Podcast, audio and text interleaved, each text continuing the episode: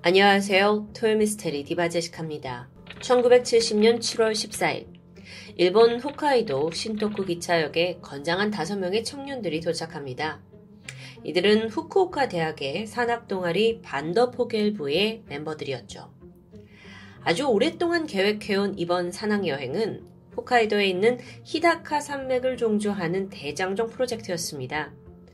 이 산맥이 홋카이도의 등뼈 같은 것인데 코스가 꽤 길고 험준해요. 그래서 일본 산악인들 사이에서는 마치 우리에게 뭐 한국의 지리산 종주 같은 느낌처럼 언젠가 꼭 해보고 싶은 버킷리스트처럼 여겨지죠. 구성원들을 보니까 스무 살이었던 타케스의 카즈토시 이 사람이 거의 리더격이었고요. 스물두 살의 타키슌지, 또 열아홉 살이었던 코로기 모리오와 니시 요시하루, 그리고 가장 어린 막내 18살의 카와하라 요시타카였습니다. 이들은 본격적인 동반을 하기에 앞서서 신토쿠에 있는 한 파출소에 들렸고 자신들의 동반 계획서를 제출합니다. 그리고 같은 날 오후 드디어 첫 걸음을 내딛게 되죠. 음, 시작은 순탄했습니다. 어차피 이게 하루 이틀에 끝날 여행이 아니에요. 그래서 대원들은 히다카 산맥의 절경과 자연을 만끽하면서 산에 올랐고요. 그렇게 무려 11일간의 순조로운 등산이 이어졌습니다. 그러던 7월 25일, 다섯 청년들은 이 코스의 끝자락인 카무이의 쿠치카우시 산에 도착합니다. 여기서 하룻밤을 머물 예정이었기 때문에 평평한 분지를 찾았고 텐트를 치게 되는데요. 당시 시각은 4시 반쯤이었죠. 해가 지기 전에 서둘러 텐트를 다 쳤고 맛있는 저녁을 해 먹으면서 좀 쉬려던 그때 텐트에서 한 6, 7미터 떨어진 저곳에서 불길한 형체가 보였습니다. 숨어서 오는 게 아니고 대범한 풀소리를 내면서 점점 더 가까이 다가와요. 그래서 보니까 불곰입니다. 당시에 이 곰을 가장 먼저 발견한 건 리더였던 타케스였어요. 그런데 사실 그렇게 겁을 먹지는 않았습니다. 왜냐면 타케스에가 뭐 좀처럼 곰이라고는 보기 힘든 규슈 지방에서 왔기 때문에 다소 신기한 마음이 컸던 것 같아요. 게다가 눈앞에 있는 이 곰이 애조불곰이라는 종류였는데 크기가 한 대형견보다 조금 더 큰 정도였기 때문에 그렇게까지 위협적으로 보이지 않았던 거죠. 타케스에가 모두들한테 야 괜찮아 괜찮아 하고 다독이게 되니까 멤버들도 금세 긴장을 풀고 3355 모입니다. 잠시 후엔 카메라를 꺼내서 곰의 사진을 찍었고요. 한참 동안 곰이 어떻게 생겼는지 뭐 동물원처럼 관찰하는 여유까지 부리게 되죠. 하지만 그것도 잠시 불곰은 대원들의 텐트와 물건에 관심을 보였습니다. 그러더니 텐트 밖에 꺼내놓은 배낭에 음식들을 막 뒤지기 시작해요.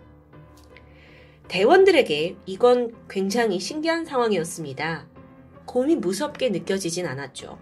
이들은 음, 그저 곰이 막 가방을 이렇게 이리저리 뒤지는데 그게 질릴 때까지 기다려보기로 합니다. 그리고 잠시 후 불곰이 다행히 다른 곳으로 시선을 돌리게 되는데요. 이때 한 멤버가 재빨리 그 배낭을 사수해서 텐트 안으로 치워두게 돼요. 자, 이젠 이 곰을 쫓아내야 했습니다. 생각한 끝에 한 멤버가 그 스탠레스 식기를 막 수저로 치면서 소음을 만들었죠. 또 다른 멤버는 라디오를 켜뒀고요. 또 다른 대원은 나무에 이렇게 불을 붙여가지고 곰에게 위협을 하기도 했고요. 그런데 이 방법이 통했던 걸까요? 불곰이 서둘러 이들의 캠프를 떠났습니다. 와, 어, 참, 인생에 둘도 없을 아주 짜릿하고 스릴 넘치는 자연이 주는 경험이었죠.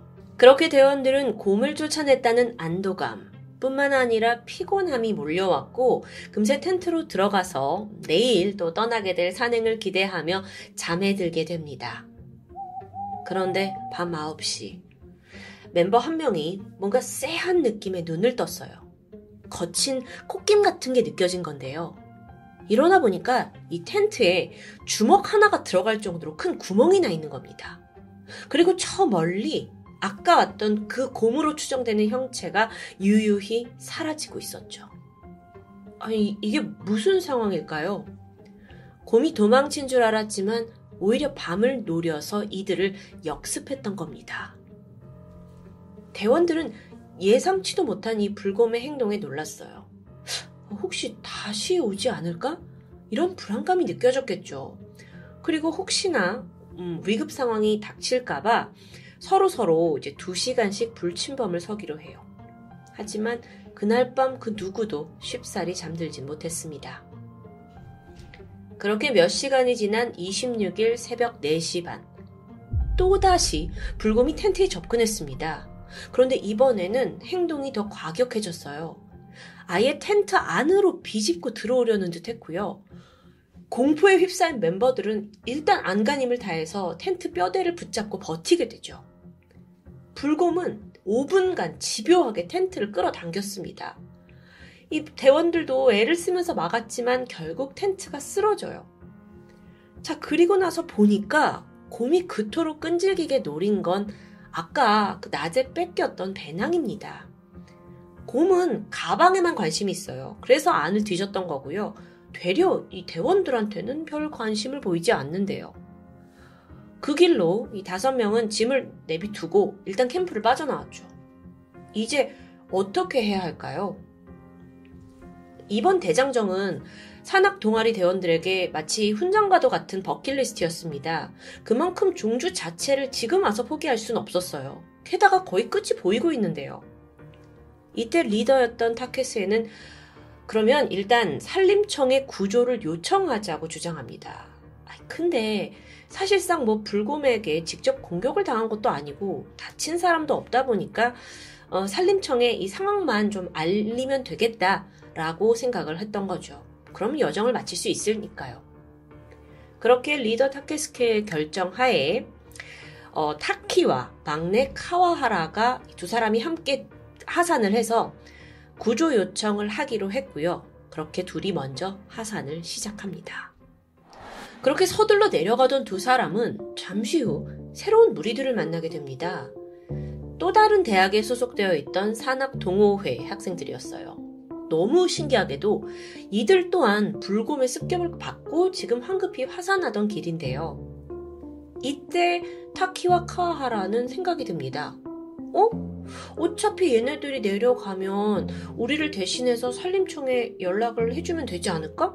그럼 우리는 다시 캠프로 돌아가서 종주를 마칠 수 있는데. 하, 위험한 생각이었죠.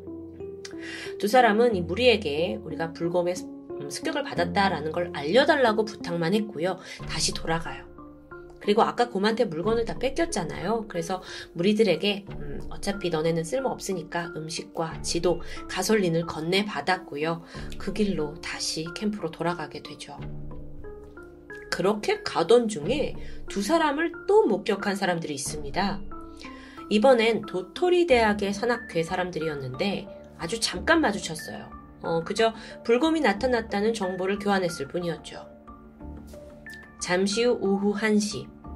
이들은 캠프에 도착을 해서 나머지 대원들과 합류를 했습니다. 다시 다섯 명이 됐죠. 그 사이 여기에 있던 멤버들은 그 곰이 망가뜨려 놓은 텐트를 수리했고요. 원래 텐트를 쳐놓은 장소보다 좀 더 높은 능선에다가 새로운 캠프를 마련해 둡니다. 그렇게 대충 작업이 끝나자 아, 급격히 배가 고파지기 시작했습니다. 멤버들은 주위에 불곰이 없는 걸 확인했고 얼른 식사를 하게 돼요. 그런데 이들이 사실 어젯밤에 거의 한숨도 못 잔 상태였거든요. 밥을 먹자마자 다들 졸음이 쏟아졌고 텐트 안으로 들어가 잠시 휴식을 취하게 되는데 그 순간 그 음식 냄새 때문이었을까요? 오후 4시 반이었어요. 또다시 불곰이 나타납니다. 그런데 이번에 곰의 행동은 정말 기이했죠. 텐트를 공격하는 게 아니라 대신에 이 불곰이 텐트 옆에 앉아서 꼼짝도 하지 않아요. 한 시간 동안이나요. 그럼 그 안에 있던 멤버들은 공포에 질리죠. 나갈 수가 없는 겁니다. 그래서 한 시간 동안 계속 안에 있다가 아, 이렇게 계속 있을 순 없다. 이게 오히려 더 위험하다 판단을 했고 몰래 나갈 계획을 세우게 됩니다. 그래서 불곰의 주의를 돌리도록 물건을 던졌고요. 그 사이 가까스로 텐트 밖으로 빠져나올 수 있었어요. 자, 그럼 빠져나와서 어디로 가야 되냐? 이들에게 희망은 어, 아까 그 두 번째로 만났던 도토리 대학의 그룹. 그 사람들이 이 주변 어딘가 있을 거고 그들의 텐트에 합류하는 게 안전할 거라고 생각했죠. 하지만 실제로는요. 그 도토리 대학 팀들도 이미 불곰의 습격을 받았다는 정보를 듣고 바로 산을 떠난 후였습니다. 이제 이 다섯에게 남은 건 오직 하산이라는 결정뿐입니다. 저녁 6시. 산속이라서 빠르게 해가 집니다. 그래서 어둑해져요. 멤버들이 원래 있던 곳에서 한 100m 정도 내려갔을 무렵이에요. 이때 멤버 니시이가 불현듯 뒤를 탁 돌아보고는 비명을 지르고 말아요. 코 앞에서 불곰이 쫓아오고 있는 겁니다. 이 다섯 명이 순식간에 패닉에 빠졌고요. 그 길로 뿔뿔이 흩어져서 미친 듯이 다들 달아나기 시작해요. 이때 불곰은 유독 막내 카와하라만을 집요하게 쫓아갔습니다. 다들 막 숲 어딘가로 도망을 쳤죠. 그리고 그때 암흑 속에서 악! 하는 카와하라의 비명이 들렸습니다. 자, 막내를 마지막으로 목격한 건 리더 타케스였어요. 정신없이 도망가던 길에 딱 마주치게 된 거예요. 근데 보니까 카와하라는 이미 다리를 절뚝여요. 피가 흘리고 있었죠. 습격을 받은 겁니다. 그리고 나서 타케스도 도망쳤고 카와하라의 행방은 묘연해졌고요. 이때 사라진 부원이 한 명 더 있습니다.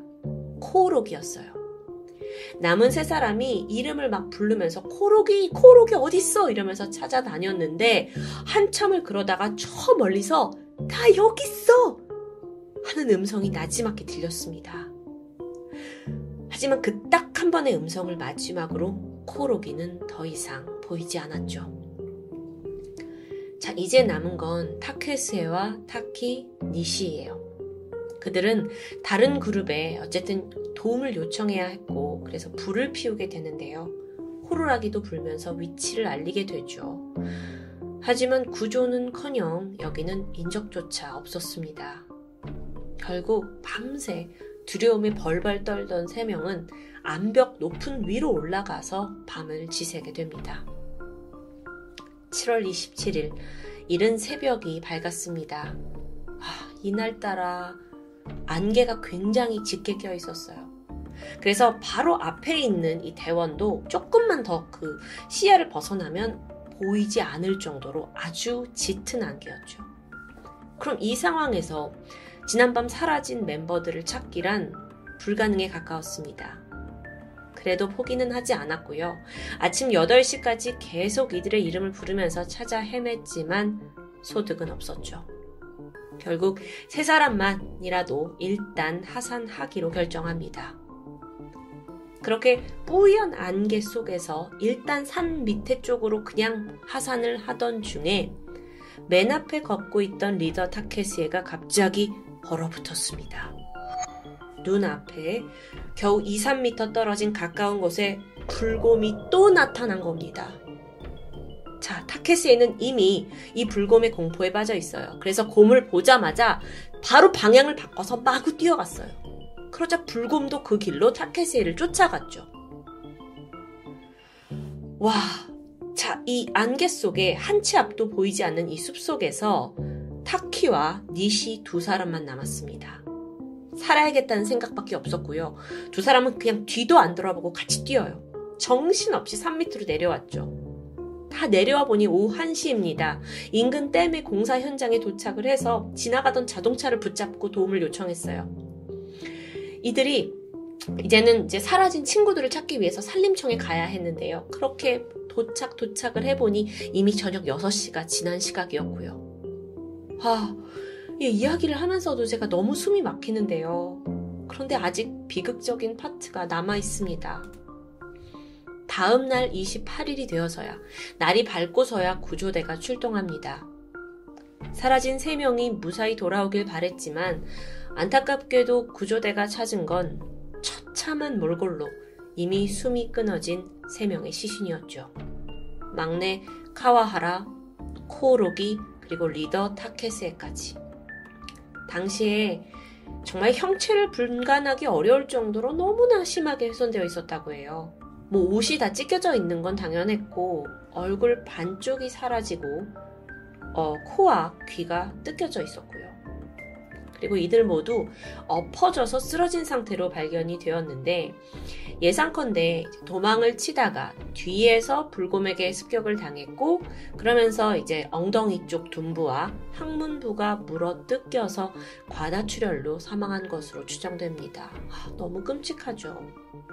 한편 이 구조팀은 먼저 하산했던 도토리 대학 산악팀, 걔네들이 버리고 간 텐트를 하나 발견하는데요. 그 안에서 믿기 힘든 쪽지 하나가 나오게 되죠. 보니까 코로기가 간신히 이 캠프를 찾아와서 혼자 몸을 숨기고 있다가 남겨둔 메모였습니다. 어, 겨우겨우 피신을 해서 여기서 하룻밤을 보낸 거예요. 그런데 쪽지 안에는 그가 사망하기 전까지 느꼈을 그 극한의 두려움이 고스란히 남아 있었죠. 5시 30분, 곰이 쫓아왔다. 카와 하라가 당한 것 같다. 나는 가까스로 도망쳤다. 구조대가 오기를 빌면서 잠이 들 거다. 새벽 5시 20분이다. 곰이 나올 것 같아서 다시 침낭에 웅크렸다. 빨리 돌아가고 싶다. 도토리 대학 부원들이 연락을 해줬을까? 도대체 언제 구하러 오는 걸까? 모든 것이 불안하고 두렵다. 오늘은 안개까지 짙다. 그리고 마지막 오전 8시쯤의 기록은 어, 판독이 불가능할 정도로 글씨가 엉망이었습니다. 그만큼 굉장한 두려움 속에서 떨리는 손으로 써내려갔다는 거죠. 당시에 곰이 텐트 쪽으로 온 것 같아요. 그리고 위치를 들켜서 도망가다가 습격당한 것으로 추정됩니다. 그렇게 이 비극이 끝나고 시신이 발견되고 다음 날인 7월 29일 마침내 문제의 불곰은 사냥꾼 10명에 의해서 사살당했습니다. 그리고 박제가 되어서 대중에게 공개가 되는데 이 공개가 된 후 사람들이 한 번 더 놀라게 되죠. 앞서 말했듯이 불곰은 우리가 흔히 상상하는 그 곰의 크기보다 훨씬 작습니다. 그런데 이 문제의 곰이 더욱이나 아직 성장 중이었던 어린 암컷 곰이었던 거예요. 아니 이렇게 작은 곰한테 성인 3명이 속수무책으로 당했다는 게 좀 이상했죠. 하지만 여러분, 아무리 우리가 생각했던 것보다 상대적으로 크기가 작다 하더라도 곰은 엄연히 맹수과에 속하는 동물입니다. 특히나 별 힘을 들이지 않고도 곰이 이렇게 슉 하면 사람의 피부를 찢을 수 있을 정도로 힘이 강력하다고 해요. 근데 이 대원들이 단순히 곰의 좀 작은 크기에 속아서 경솔하게 행동한 게 아니냐는 지적은 피할 수 없겠죠. 사실 이번 사건에서 산악부원들이 저지른 중대한 실수 몇 가지가 있습니다. 이건 우리도 안전 차원에서 좀 알아둬야 할 것 같은데요. 먼저 곰은요, 자신의 물건에 집착이 굉장히 강하다고 해요. 근데 기억하세요? 첫날 곰이 가지고 놀던 배낭을 뺏어서 다시 텐트 안에 집어넣었죠. 그게 곰의 소유욕과 사냥 욕구를 자극한 겁니다. 그래서 그 배낭 때문에 다시 돌아왔고 텐트 안을 계속 뒤졌던 거고요. 또 이 대원들이 나뭇가지에 막 불을 붙여가지고 곰을 쫓았다고 생각을 했는데 그건 오산이었죠. 실험을 해보니까 곰은 불꽃을 전혀 두려워하지 않아요. 큰 소리에도 민감하게 반응하지 않고요. 무엇보다도 이 대원들의 가장 큰 실수는 불곰하고 마주친 후에 곧장 하산을 하지 않았다는 점입니다. 물론 종주를 하는 게 오랜 꿈이었죠. 게다가 이미 12일 정도 등반을 했기 때문에 마지막 피날레 두고 포기한다는 거 쉬운 거 아닙니다. 하지만 아시죠? 세상에서 목숨보다 귀한 건 없습니다. 사실 이들이 도망칠 때도 주의해야 했었던 점이 있어요. 곰은 등을 보이고 도망치는 것을 쫓는 습성이 있다고 해요. 자, 등을 보이고 도망가면 안 된다는 건데, 시, 심지어 이 곰이 시속 70km의 엄청난 속도를 낼 수 있는 동물이거든요. 그래서 인간이 막 뛰어가가지고 곰을 따돌린다는 건 상식적으로 불가능한 일입니다. 그런데 만약 여러분이 산에서 곰을 만났고 도망칠 수밖에 없는 상황이라면 차라리 이때 곰의 호기심을 이용해야 한다고 하는데요. 관심을 다른 곳으로 돌리기 위해서 뭐 물건 등을 집어 던지는 행위가 될 수 있겠죠. 근데 사건 당시 대원들은 모두 다 하나같이 등을 보이고 도망쳤고 결국 다 뒤에서 습격을 당하고 말았습니다. 마지막으로 잘못 알려진 상식 중에 곰이 나타나면 죽은 척을 하면 된다라는 이야기가 있는데요. 물론 운 좋게 살아남을 수도 있지만 고, 곰이 오히려 이게 정말 죽었는지 확인하기 위해서 이빨로 뜯거나 발로 짓누르는 수가 있다고 하네요. 자, 다시 사건으로 돌아와서 갑자기 의문이 들었습니다. 문제의 불곰은 왜 그렇게 끈질기게 이 대원들을 공격했던 걸까요? 곰을 사살하고 나서 위장을 살펴봤는데 사람을 먹은 흔적은 없습니다. 따라서 전문가들은 이 곰이 인간을 뭐 먹으려고 사냥 행위를 한 게 아니라 그저 일종의 놀이를 한 거라고 주장합니다. 아, 그래서 더 안타까웠는데요. 곰한테는 그냥 그 배낭에 있는 게 신기했고 인간들이 있으니까 이렇게 장난을 친 건데 그 인간이 받게 되는 고통과 피해는 돌이킬 수가 없게 된 거죠. 사망한 학생들 18살에서 20살까지 꽃다운 청년들이었습니다. 끔찍한 사건 이후 이 시신이 발견된 위치에는 세 사람을 기리는 위령비가 세워졌습니다. 그리고 1년 뒤에 이들이 머물렀던 인근에서 우연히 그들이 찍었던 사진의 필름이 발견돼요. 그래서 이날을 해보니까 사진 속의 대원들 표정 막 밝고 설렘과 기대가 가득했죠. 이 사진이 오히려 더 많은 사람들을 먹먹하게 만들었습니다. 오래전부터 꿈꿔왔던 청년들의 꿈의 등반. 이게 한순간에 살아남은 자와 죽은 자를 가리는 평생 씻을 수 없는 악몽이 되어버렸습니다.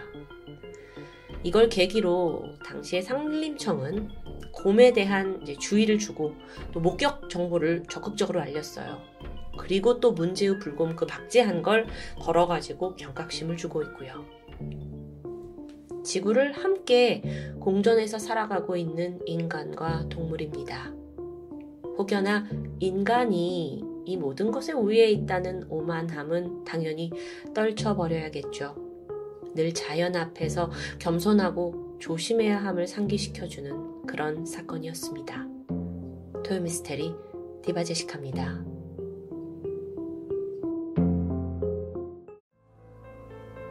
안녕하세요. 토요미스테리 디바제시카입니다. 사진 속에 한 연인이 있습니다.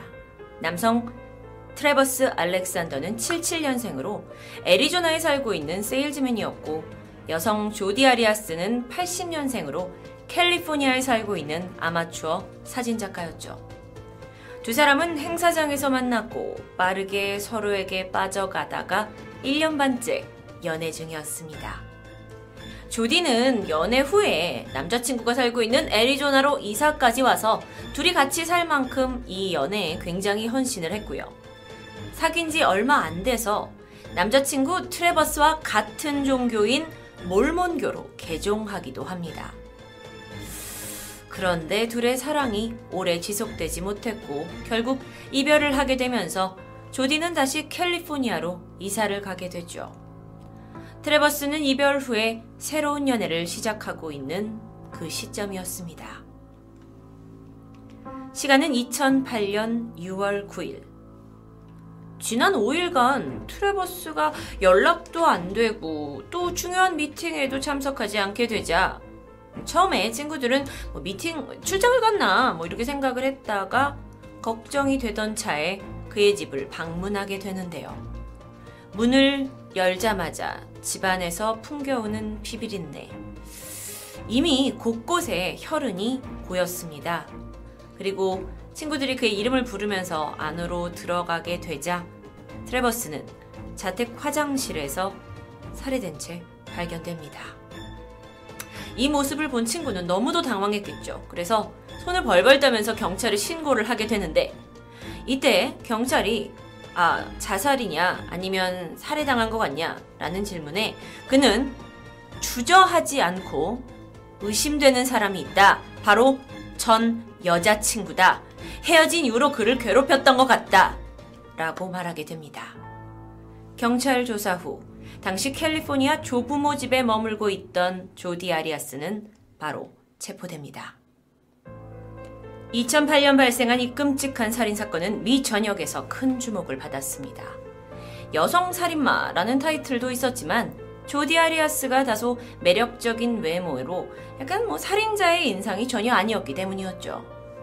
특히나 처음 체포가 돼서 경찰서에 왔을 때부터 시작해서 신문을 받는 몇 년간의 과정이 대부분 녹화되었고 그 영상이 여과 없이 대중에게 공개되면서 사람들은 놀라움을 감출 수 없었습니다.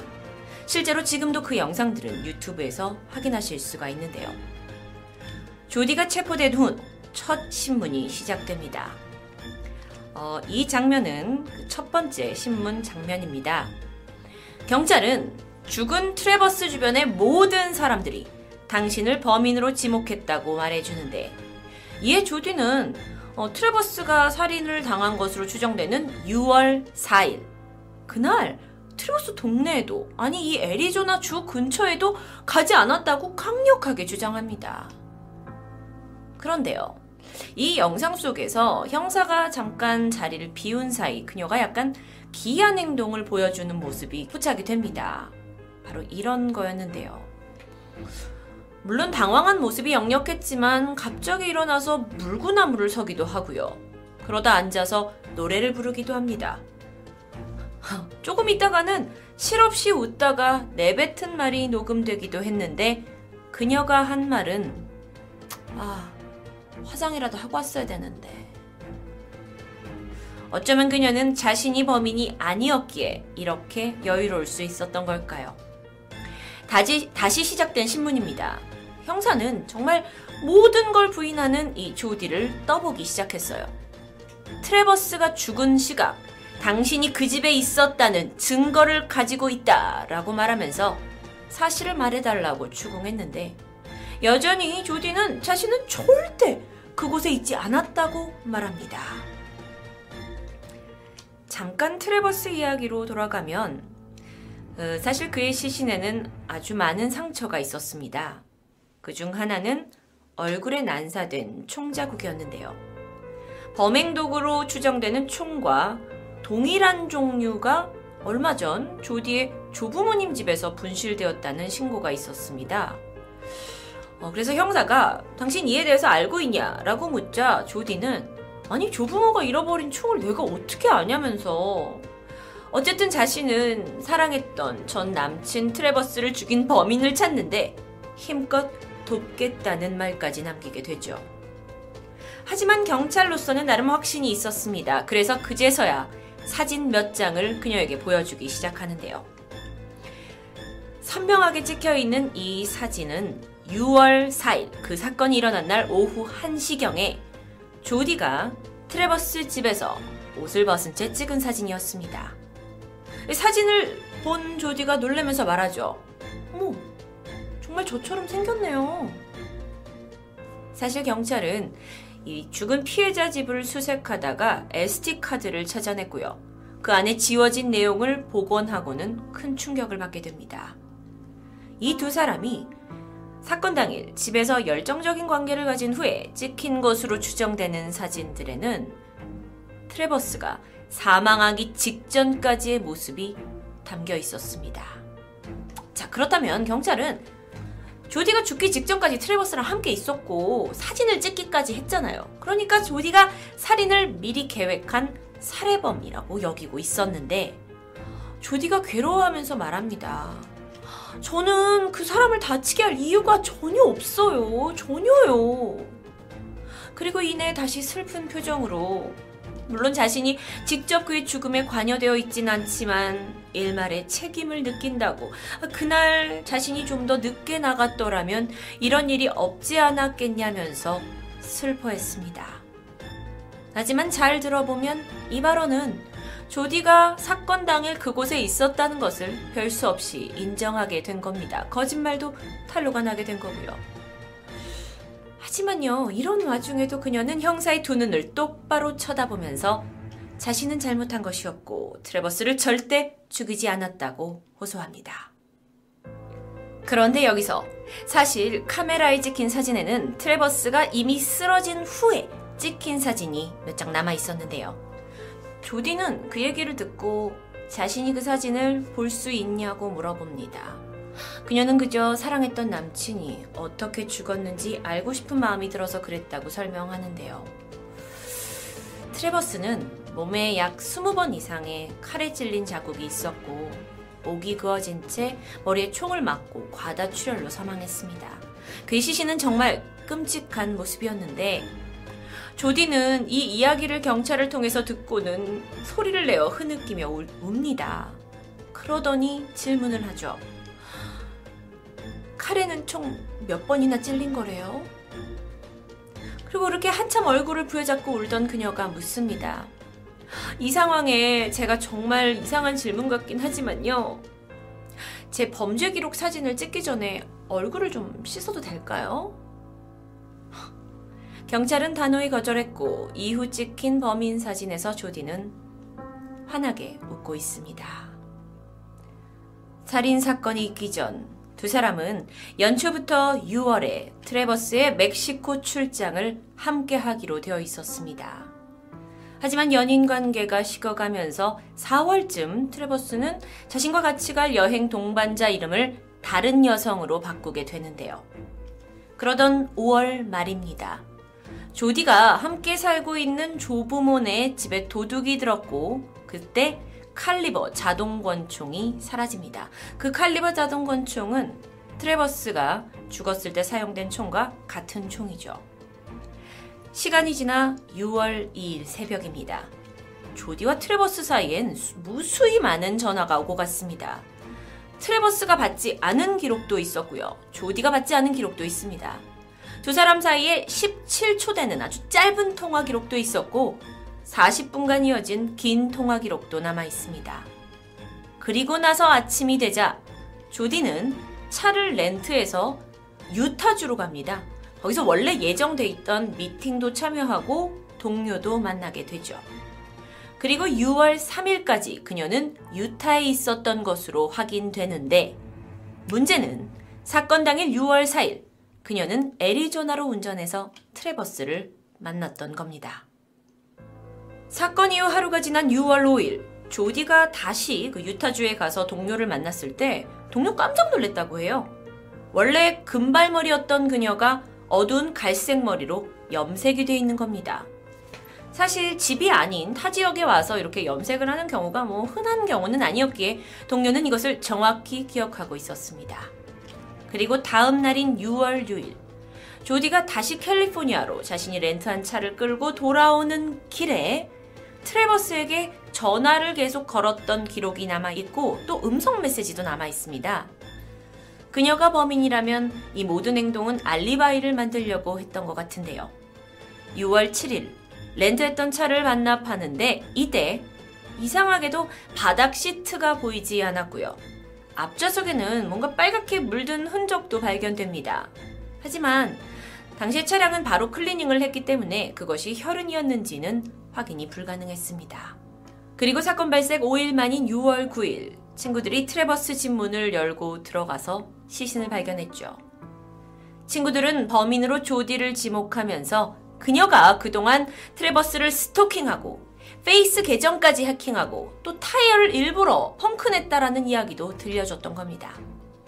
이후에 집을 조사하던 경찰은 트레버스가 새로 산 카메라가 세탁기 속에 버려져 있는 것을 발견했어요. 그리고 안에 있는 사진을 복원해 내니까 이 사진은 아닙니다, 여러분. 이 사진은 두 사람이 연인이었을 때 찍은 사진입니다. 6월 4일 오후 1시 40분쯤에 두 사람이 트레버스 집에서 같이 찍은 누드 사진이 발견되었던 거죠. 이게 다가 아닙니다. 오후 5시 22분부터 트레버스가 샤워를 샤워실에 들어가서 샤워를 해요. 그때 이제 그를 이렇게 찰칵찰칵 찍은 사진이 남아 있는데 이 몇 장의 일련의 사진 후 5시 29분 사진 속의 그는 정면을 바라보고 있었습니다. 바로 이 사진이었죠. 이게 5시 29분에 찍힌 사진입니다. 경찰은 그가 살아있었을 때 찍힌 마지막 사진이라고 추정하고 있어요. 그리고 1분 후 5시 30분에 찍힌 사진에는 그의 얼굴은 보이지 않았지만 그가 샤워실에서 주저앉아 버린 모습이 찍혀 있었고 다시 1분 후의 사진은 좀 흔들렸기 때문에 이게 어쩌다가 사진 찍혔는지는 모르겠지만 분명히 그의 몸에서 혈흔이 나오고 있는 모습이었습니다. 여러분 이렇게 사건 개요를 들으면 참 단순한 사건입니다. 헤어진 여친과 남친 그렇게 둘이 싸우다가 두 사람 사이에 관계가 있었고 그리고 뭐 새로운 여자를 만난다라는 것 때문에 조디가 아마 계획하에 총을 가지고 와서 그를 집에서 죽였겠죠. 제가 여러분께 많은 개요를 미리 말씀드렸기 때문에 단순하게 느껴질 수 있었을 텐데요. 사실 경찰이 수집한 모든 증거는 다 조디를 범인으로 지목하고 있었습니다. 하지만 그녀는 어쩐 일인지 자신의 결백을 끝까지 포기하지 않았습니다. 그녀가 거짓말을 하는 건 추후 재판에서도 분명 불리하게 작용되는데도 말이죠. 체포된 후 감옥에 수감되고 경찰 조사와 재판이 진행되던 중 조디는 진술을 바꾸게 됩니다. 사실 그날 두 명의 침입자가 있었다고 자신은 목격자일 뿐이라고요. 그들이 트래버스를 죽였고 자신까지 공격했다고. 신문 당시에 방에서 대기하는 장면부터 마지막 그 자백까지 모든 내용이 인터넷에 공개되면서 다시 한번 파문을 일게 되었는데요. 이렇듯 오렌지색 죄수복을 입고 있는 조디는 말하기 힘들다는 듯 흐느끼고 있었습니다. 집으로 쳐들어온 이 이들은 생전 처음 보는 사람이었고요. 자신도 정신이 없어서 제대로 보진 못했다고.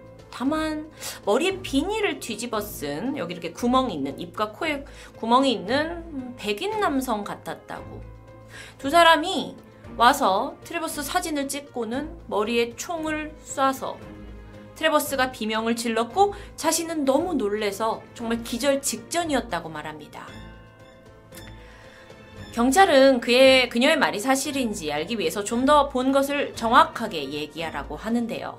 그러자 여기서 그녀가 자리에서 번떡 일어나서는 당시의 상황을 하나하나 재현합니다. 제가 쓰러진 그를 부축해서 이렇게 있었고 트레버스는 거의 무릎을 꿇고 쓰러지고 있었는데 그때 침입자들은 저쪽에 있었고 왜 왔는지는 아무 말도 하지 않았는데 어 그중에 보니까 여성으로 보이는 침입자가 있었는데 그가 트레버스와 아는 사이였던 것 같는지 모르겠지만 쓰러진 그에게 다가오려고 했고 이에 자신이 그 여자를 밀쳐버렸다. 그런데 그 이후부터는 기억이 잘 나지 않는다는 겁니다. 이렇듯 액션을 취하며 구구절절 늘어놓는 사건 설명을 듣고 있던 경찰은 열심히 받아 적고 있긴 했지만 사실 알고 있었습니다. 이게 말이 되지 않는다는 걸요. 현장 곳곳에서 트레버스와 그녀의 DNA만 검출되었고 하물며 피가 묻은 지문까지도 나온 상황입니다. 그 외 침입자의 흔적은 없었던 거죠. 그런데 갑자기 트레버스를 죽일 동기도 없고 어떤 흔적도 없는 두 백인 침입자들이 범인이라고 하기엔 이 가설이 도저히 쉽사리 성립되지 않습니다. 하지만 뭐 경찰은 그렇게 생각을 하거나 말거나 조디는 자신의 주장을 결코 굽히지 않았는데요. 자신은 그저 먼저 너무 무서워서 나갔을 뿐이라고. 그래서 경찰이 이렇게 물었죠. 아니, 그렇다면 왜 나와서 이웃이나 경찰에게 신고하지 않았습니까? 이 질문에 조디는 입을 다뭅니다. 지금까지의 조디의 거짓말을 보면 정말 깡다구가 굉장히 대단한데요. 이뿐만이 아닙니다. 특히나 그녀는 이 감옥에 있는 동안 이곳저곳 방송사와의 인터뷰에 거리낌이 없었습니다. 딱 봤을 때 약간 화려한 이목구비를 자랑하는 외모, 가 있다 보니까 많은 방송사에서 주목을 했었고 또 영상에서 굉장히 스윗한 달게 굉장히 착한 여성의 웃음을 지으면서 어떻게 트레버스와 만났는지 내가 얼마나 그를 사랑했는지 다정하게 말해줍니다. 사실 기자들도 이렇게 잔혹한 범인이 웃으면서 진행을 하는 것은 낯설 정도라고 말할 정도였어요. 그녀는 이런 인터뷰에서 자신이 무죄다라는 걸 주장하는 걸 결코 잊지 않았습니다. 이런 부분이 있었습니다. 한 그 인터뷰에서 그녀가 카메라가 꺼졌다고 생각을 하고 이 기자들과 인터뷰를 나누는 모습이 보여지는데요. 막 이렇게 화장을 막 하면서 어, 아직 카메라 켜지 마세요. 이런 모습이 찍혀 대중에게 정말 황당함을 성사해, 선사하게 됐죠. 영상으로 잠깐 보시죠. We're supposed to be speaking. Okay. So you're flying to Vegas. No, it's actually a producer that uh, that does freelance out there. The one, she's the one that we were talking to, and I'm helping her out. So 뭐 이거는 이제 Yeah. 사전에 다른. 이야기들을 하고 있는. 거예요. Um, oh, I wiped it just oh, you did? Okay. I guess that's really all I needed. 화장을 고치면서. 아직 카메라는 키지 마세요. 라는 이야기였습니다.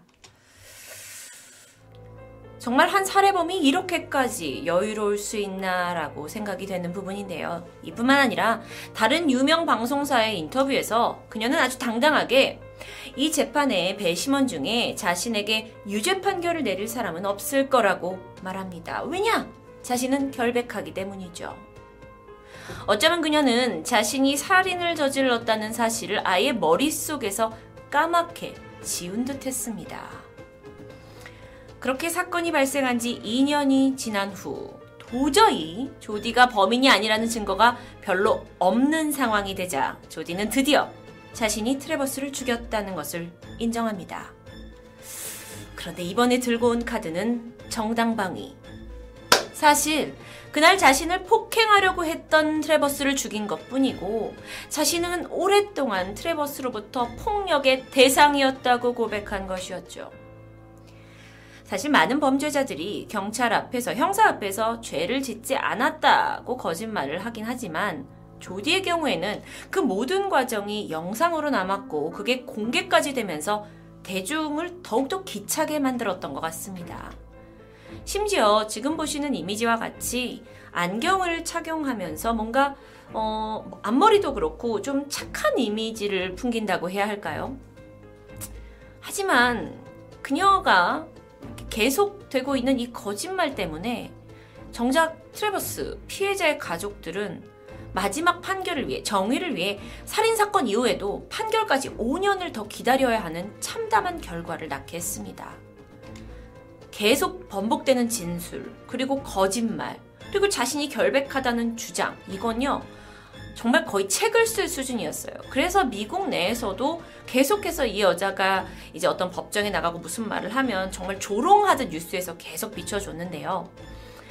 어, 특히나, 음, 판사와 배심원들 앞에서 이 전 남친의 비정상적인 성생활, 그리고 이상한 요구사항들, 기이한 성적 취향들을 늘어놓게 됩니다. 정말 제가 정말 너무 받아들이기 힘들었지만 그는 사실 이런 사람이었어요. 이런 모습으로요.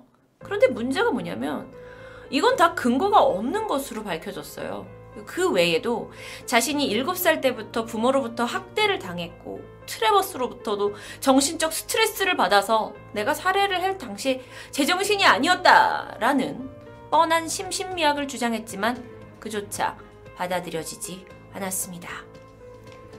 결국 2013년 그녀는 헤어진 전 남친에 대한 분노 그리고 그에게 새로운 여자친구가 생겼다는 것에 질투를 느끼고 트레버스를 계획하에 잔인하게 살해했다는 죄목으로 1급 살인 판정을 받게 됩니다. 피해자의 가족들이 오랫동안 기다려왔던 판결일 텐데요. 이 사건이 워낙 미 전역에서 유명했고 또 마지막에 이 판결을 구경하려는 사람이 너무도 많아서 안표까지 생길 정도였다고 합니다. 판결이 딱 나고 나서 법정 밖에 있던 사람들이 다 같이 환호성을 질렀거든요. 그 소리가 안에 있는 조디에게까지 들릴 정도였습니다. 하지만 형은 얼마나 받아야 할까요? 검사는 음, 그녀의 끔찍한 범죄 수법 그리고 몇 년 동안 진술에서 계속 거짓말을 해왔다는 거 그리고 범행을 반성이요? 인정조차 하지 않는 그녀의 자세를 피력하면서 검사 쪽에서는 사형을 주장합니다. 하지만 조디가 가만히 있을 리 없죠. 그녀는 이제 마지막 자기 최후 진술을 하는 데 있어서 배심원들 앞에 나가게 됩니다. 그리고 눈물을 보이면서 여러 황당한 것들을 이야기한 게 또 화제가 되는데요. 이렇듯 사진에서처럼 하얀색 생존자라고 적힌 티셔츠를 보여주면서 남은 생에 이 티셔츠를 판 돈으로 가정폭력 피해자를 돕겠다라고 말을 했고요. 아, 감옥에 있는 동안 자기가 머리카락을 잘라서 비영리 기관에 기부를 해왔고 이미 그걸 내가 세 번이나 했다. 근데 너무도 의미 있다. 그러니 사형만은 주지 말라라고 설득하게 됩니다. 이후 재판은 여러 가지 복잡한 일을 겪게 되면서 꽤 길게 이어지는데 결론적으로 2년 후인 2015년 4월 조디 아리아스에게는 가석방 없는 무기징역이 확정됩니다. 길고 긴 싸움이 끝나고 판사의 마지막 판결을 들을 때 재판장에 있던 트레버스 가족들은 서로 부둥켜 안고 눈물을 흘렸다고 하는데요. 저도 여기까지가 끝인 줄 알았습니다. 그런데 2013년 그녀가 1급 살인 유죄 판결을 받고 나서 ABC 방송국과 인터뷰한 내용이 남아 있습니다. 어, 당시의 모습인데요. 어, 기자가 굉장히 공격적이었어요. 그녀를 좀 몰아갑니다. 하지만 조디 아리아스는 침착하고 여전히 여유 있고 착한 표정을 잃지 않았는데요. 기자가 물었습니다. 당신은 트레버스를 칼로 찌르고 목을 긋고 총으로 쏴서 그렇게 세 번 죽였는데 또다시 재판 과정에서 그에 대한 별별 이야기를 지어내서 나쁜 사람으로 만들었다라는 건 사람을 네 번 죽인 거나 마찬가지라고 생각한다. 왜 그러셨습니까? 라는 질문에 조디는 단호했습니다. 제가 지어낸 이야기가 아니에요. 저는 할 말을 했을 뿐이에요. 이후 기자가 마지막 질문을 던집니다. 어, 피해자 가족을 힘들게 해서 미안하다는 이야기를 인터뷰에서 많이 하셨던 것 같은데 그들에게 직접 미안하다는 말은 했나요? 이 질문에 조디가 말합니다. 어, 사과는 했어요. 음, 미안하다, sorry. 이 단어는 못했지만요. 근데 어차피 사람들은 다 제 말을 믿지 않아요. 근데 그게 무슨 의미가 있나요? 저는 오늘 음, 이 사건을 준비하면서 그녀를 미국판 고유정이라고 부르는 게 맞을 것 같다라는 생각이 들었습니다. 스스로 저지른 범죄를 아예 믿지 않는 그녀, 그리고 계속 튀어나오는 거짓말. 여러분은 이 조디 아리아스에게 욕 외에 어떤 말을 꼭 남겨주고 싶으신가요?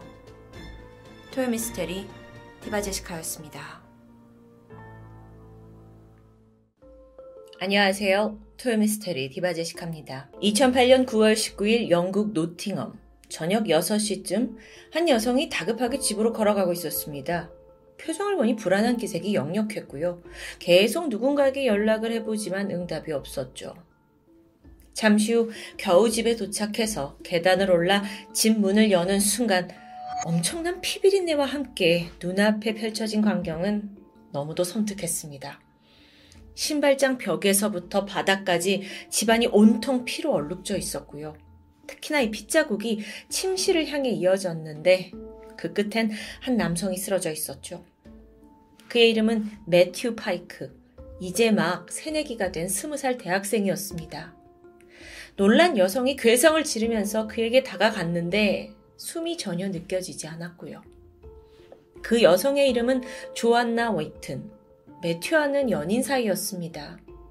잠시 후 신고를 받은 경찰이 도착을 했고 서둘러 매튜부터 살펴봤지만 안타깝게도 그는 이미 숨이 끊어진 상태였죠. 한눈에도 이 매튜의 몸엔 수많은 상흔이 보였습니다. 확실한 타살의 증거겠죠. 여기에 더해 집안 곳곳을 뒤진 흔적까지 발견되면서 경찰은 강도 살인 사건을 의심합니다. 그런데 부검 결과는 어딘가 다른 방향을 암시하고 있었어요.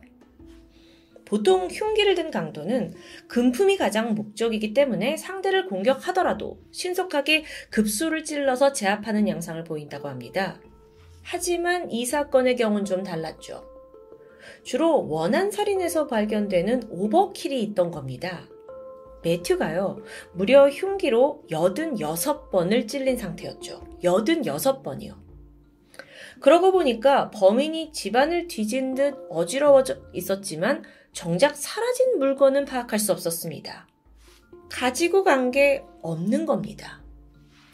결국 원한에 의한 살인이다 라는 것에 가능성을 둔 경찰은 음, 일단 최초 신고자인 여자친구 조안나를 참고인 신분으로 조사하게 되죠. 그녀는 피해자 매튜와 같은 집에서 동거 중이었는데요. 그날을 좀 볼까요? 아침 7시에 조안나가 출근을 하려고 집을 나섰고 평범한 하루였습니다. 그런데 평소 매튜가 하루에도 몇 번씩 문자를 보내곤 했는데 그날따라 조안나의 연락에 아무런 응답이 없었죠. 평소답지 않은 행동이었습니다. 그래서 조안나가 불안해져서 평소보다 조금 일찍 퇴근을 해서 집에 왔는데 이런 참담한 광경이 펼쳐져 있던 겁니다. 사실 이 커플은 나이도 20대 초반으로 아주 어렸고 뭐 그렇다고 문제를 일으키는 성향도 아니었기 때문에 원한을 살 만한 사람이 아무리 봐도 찾을 수 없습니다. 자, 다시 경찰은 현장을 좀 더 꼼꼼히 살펴봅니다. 그러던 중에 매튜가 사망한 그 침실에서 심상치 않은 뭔가를 발견해요. 그건 침실 한 구석에 있던 컴퓨터 옆면에 빨간 피로 휘갈겨 쓴 단어였죠. DAV. DAV? 영어 단어는 아닌데요. 그런데 그 혈흔은 매튜의 것이었습니다. 자, 이건 범인이 남긴 걸까요? 아니면 매튜가 남긴 걸까요?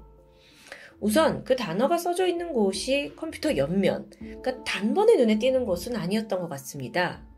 만약 범인이 무언가 어, 살인을 하고 메시지를 남겼다면 그건 분명 약간 과시용은 아닐까요? 근데 위치상 그건 아니, 아닌 것으로 보이죠.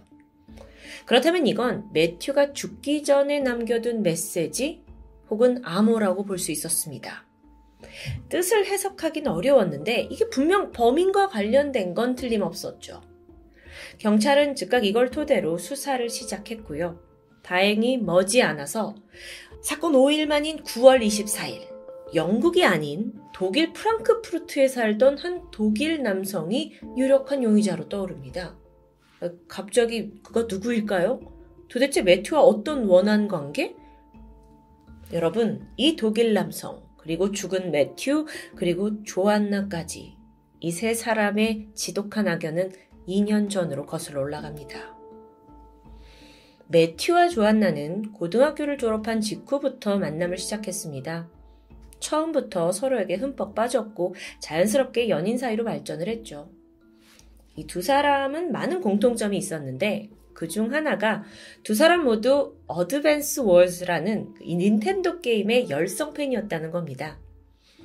사실 이 게임이 그렇게 대중적인 게임은 아니에요. 소수 매니아층이 형성이 되어 있는데 그게 매튜와 조안나였던 거죠. 천생연분입니다. 너무 신이 난 두 사람은 더 나아가서 이 게임을 위한 어떤 온라인 커뮤니티를 만들고자 했습니다. 그러니까 매니아 유저들을 모아서 뭐 게임 맵 정보나 전략을 함께 나누고 싶었던 거죠. 몇 달 후에 이 두 사람이 동거를 시작했고요. 본격적으로 게임의 팬 사이트를 제작합니다. 특히 매튜가 컴퓨터에 직접 프로그래밍을 할 만큼 능숙했기 때문에 충분히 이게 가능했던 일입니다. 그렇게 해서 오픈된 사이트의 이름은 Wars Central. 뭐 회원은 40명밖에 안 되는 작은 규모의 커뮤니티라고 할 수 있지만 오히려 회원들은 아주 빠른 시간 안에 가까워지게 됩니다. 그리고 이곳의 공동 운영자인 매튜는 이 안에서 Shade 라는 어, 닉네임을 썼고요. 조안나는 JoJo라는 닉네임으로 활동을 하게 되죠. 뭐 본명을 쓸 필요는 없었으니까요. 그러던 어느 날입니다. 문득 조안나에게 메시지 하나가 도착했어요. 안녕? 보니까 닉네임이 Eagle the Lightning입니다. 아, 아, 아, 이 사람. 이 사람은 Wars Central 사이트에서 하루 평균 한 8시간 정도 아주 열성적으로 활동하던 사람 중 한 명이죠. 그는 이 게임에 대한 수많은 팁과 전략을 공유했습니다. 조안나는 반가웠죠. 그런데 잠시 후에 연이어 메시지가 도착합니다. 조안나 안녕? 어라? 그녀는 이 사이트에서 단 한 번도 자신의 이름을 언급한 적이 없습니다. 오직 조조라고만 불렸어요. 근데 어떻게 본명을 알고 있는 걸까요? 뭔가 좀 꺼림직해졌고 조안나는 메시지를 무시하기로 합니다. 그리고 며칠 후 이번엔 조안나의 페이스북 계정으로 또 한 통의 메시지가 도착합니다. 안녕. 나 이글 더 라이트닝이야. 우리 친구할까? 조한나는 당황스러웠습니다. 근데 이번에는 피하지 않고 어, 내 이름을 어떻게 알았냐 메시지로 물어봤죠. 그러자 그는 다른 회원들한테 몇 가지 정보를 얻었다. 그래서 대수롭지 않게 대답합니다. 그리고 그때부터 끔찍한 악몽이 시작됐죠. 이 남자가 매일같이 페북 메시지를 보냅니다. 근데 그게 하루 최소 100건 이상이에요. 처음에는 그냥 친해지고 싶었는 줄 알았죠. 근데 시간이 갈수록 메시지의 내용이 너를 사랑한다. 너 없인 못 산다. 우리 언제 만날 거냐. 뭐 이건 거의 집착과 망상에 가까운 문자였습니다. 끈질기게 구했어요. 그가 보낸 장문의 메시지 내용을 실제 내용을 잠깐 살펴보면 난 너를 너무 사랑해. 내 인생에 무엇보다도 더 네가 소중해. 이러면 안 되지만 난 참을 수가 없어. 아침에 눈을 뜨자마자 그리고 밤에 잠들기 직전까지 나는 네 생각만 해. 여러분 참고로 조한나는 이 남자를 한 번도 직접 만난 적이 없습니다. 이 남성은 도대체 어떤 사람인가? 닉네임 이글 더 라이트닝은 하루 종일 대부분의 시간을 팬사이트에서 보내는 듯 했어요. 그러다 보니 여기에 올라오는 뭐 크고 작은 게시물들을 빠짐없이 섭렵했죠. 그러던 중에 우연히 운영자 매튜와 조안나의 신상을 알게 된 듯 합니다. 본명을 알아냈고 페이스북에 가서 얼굴까지 보게 됐죠. 그러면서 조안나에 대한 짝사랑을 키워간 겁니다. 사실 조안나의 페이스북을 가보면 매튜와 연인 관계다라는 걸 쉽게 알 수 있어요. 하지만 그는 전혀 개의치 않았죠. 그렇게 끝없는 메시지에 시달린 지 6개월이라는 시간이 흘렀습니다. 하루에도 수백 통씩 오는 메시지들. 그러니까 조안나는 막말로 얼굴도 모르는 사람한테 테러를 당하고 있는 겁니다. 그런데 사실 조안나가 그걸 그렇게 크게 두려워하고 있진 않았어요. 어차피 온라인 유저 중에 한 명이고 뭐 이런 집착도 인터넷에서나 가능하지 직접적인 위협이 될 거라고는 미처 생각하지 못했던 겁니다. 그러던 2008년 6월 이때는 사건 두 달 전쯤이었습니다. 매튜와 조안나가 대학 기말고사를 마치고 신나게 오랫동안 계획했던 여름 휴가를 떠나게 돼요. 며칠간의 달콤한 시간을 보내고 다시 영국에 있는 집으로 돌아온 그날 아파트 건물 앞에서 누군가가 큰 가방을 들고 서성이는 게 보였습니다. 둘 다 전혀 모르는 사람이었죠. 그래서 그를 지나쳐서 집으로 들어가려는데 남자가 반갑게 웃으면서 말을 겁니다. 나야, 알아보겠어? 그의 정체가 바로 Eagle the Lightning. 아, 소름 돋죠. 본명은 데이비드 하이스입니다. 독일에 살고 있던 21살의 직장인이었어요. 뭐 안타깝게도 이 사람에 대해서 알려진 건 많이 없었는데 두 형제 중에 장남이고 부모님이 이혼을 한 후에 조부모님과 함께 살고 있고요. 고등학교를 졸업하고 나서 군대를 이제 희망하면서 입대를 하긴 했는데 불과 몇 주 만에 정신적 문제로 인한 부적격 판정을 받고 제대하게 됩니다. 이후에 그는 돈을 벌기 위해 직장에 다니긴 했지만 실제로는 거의 온라인 속에서 대부분의 삶을 살았던 것으로 보이죠. 어쨌든 영국 집 앞에 나타난 데이비드. 자기가 이 두 사람을 만나기 위해 독일에서 날아왔다라고 막 신나게 설명을 합니다. 그러면서 자기가 지금 머물 숙소도 돈도 없으니 이 커플의 집에 며칠 머물게 해달라고 요청하는데요. 당시 커플 입장에서는 일단 아니 집 주소를 어떻게 알아냈는지 그것만으로도 너무 소름 끼치죠. 그래서 여기에 대해 따졌는데 데이비드가 아, 이 차 저 차 해서 페이스북 뒤지면 뭐 다 알 수 있는 정보다 라고 얼렁뚱땅 대답합니다. 물론 매튜 조안나 단 한 번도 주소를 노출한 적은 없어요. 하지만 음, 여러분도 아시다시피 SNS를 하다 보면 그리고 맘먹고 이제 추리를 하려고 하다 보면 그 사람 사는 곳 정보를 알아낼 수 있긴 합니다. 사진이나 게시물을 통해서요. 추정컨대 데이비드도 그런 식으로 조합을 해서 커플이 사는 곳을 알아낸 듯 한데요. 근데 이때까지만 해도 매튜는 데이비드가 조안나를 스토킹해왔다는 걸 전혀 몰랐습니다. 그래서 집 앞에 나타난 게 당황스럽긴 했지만 같은 팬사이트 회원이고 또 독일에서 날아왔는데 모질게 대할 수가 없었던 거죠. 그래서 일단 집으로 데려오게 되는데 동시에 조안나는 어땠을까요? 데이빗 나타났을 때 정말 현실 공포가 엄습했습니다. 스토커는 집에서 머문다고 하고 남자친구는 그러라고 하고 이때 조안나는 아무 말도 못한 채 상황을 보고만 있었어요. 왜냐하면 여태껏 데이빗과의 일을 사실 대수롭지 않게 여기다 보니까 남친한테 불편해질까봐 털어놓지 않았기 때문입니다. 그런데 당사자가 나타났고 두려움에 치가 떨리죠. 아. 이후에 데이비드는요, 이런저런 핑계를 대면서 3일간이나 이 커플 집에 머물렀습니다. 그리고 예상대로 머무는 내내 조안나한테 은밀하게 구애를 해요. 매튜 모르게 사랑한다 라는 쪽지를 적어서 몰래 건네주고요. 또 그녀가 막 거실에 있든 화장실에 있든 막 쫓아다니고요. 어, 조안나는 정말 미치고 팔짝 뛸 노릇이죠. 제가 상상만 해도 정말 더럽고 짜증나는데요. 그렇게 악몽 같은 3일이 지나고 그가 떠났습니다. 그리고 마침내 조안나가 남자친구한테 모든 일, 메시지 테러, 스토킹 다 털어놓았고 매튜도 그제서야 상황을 파악하게 된 겁니다. 그는 여자친구가 얼마나 괴로웠을지 떠올리면서 크게 분노했죠. 바로 데이비드한테 연락합니다. 한 번만 더 우리 앞에 나타나면 신고하는 건 물론이고 당신을 팬사이트에서 완전히 차단하겠다 경고했습니다. 근데 이때 데이비드의 태도는 그래? 뭐 해볼 테면 해봐 라는 식이었어요. 여기에 더 화가 난 매튜는 사이트에다가 이 데이비드가 어떤 짓을 저질렀는지 공개적으로 저격하는 글을 올리게 됩니다. 자, 그렇게 해서 자신이 이 열정을 다 쏟아붓은 이 사이트 안에서 무례하고 파렴치한 스토커로 낙인이 찍힌 데이빗. 변명을 해보려고 했지만 뭐 소용이 없었고요.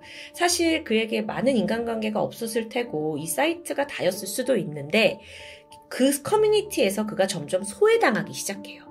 그때 엄청난 굴욕과 분노를 느꼈겠죠. 그리고 몇 주 후입니다. 그가 또다시 영국에 방문합니다. 목적지는 매튜와 조안나가 살던 집이었어요. 소름 돋게도 당당히 집 앞에 나타났고요. 커플이 즉각 경찰을 불러서 접근 금지를 요청했습니다. 동시에 그가 아예 이제 사이트에 올 수 없도록 영구적으로 제명시키게 돼요. 그리고는 조안나에게 메일 한 통이 도착했습니다. 발신인이 데이빗이에요. 내용을 보니까 내가 언젠가 영국으로 돌아가서 너한테 칼 같은 걸 줄 거야. 그리고는 날 죽이라고 말할 거야. 왜냐면 난 너 없이는 살 수가 없거든. 아, 짜증나요. 정말, 정말. 제가 듣고 정말 너무너무 짜증나요. 무서워요. 이 메일을 마지막으로 데이비드는 두 달간 사이트에 접속하지도 않았고, 뭐 메일도 없었고, 모든 게 잠잠해지는가 싶었습니다. 또 처음에는 무섭지만 시간이 지나면 괜찮나 싶으니까요. 하지만 얼마 후, 이번엔 매튜가 이메일을 하나 받았습니다. 열어보니까 내용은 너한테 주고 싶은 게 생겼어. 뭔지는 말 안 해줄 건데 네가 분명 좋아할 거야. 자, 이 메일은 매튜가 그냥 무시하고 넘겼습니다. 근데 그러지 않았다면 운명이 조금은 다르게 흘러갔을까요? 2008년 9월 18일입니다. 데이비드가 또다시 영국행 비행기에 몸을 실게 되죠.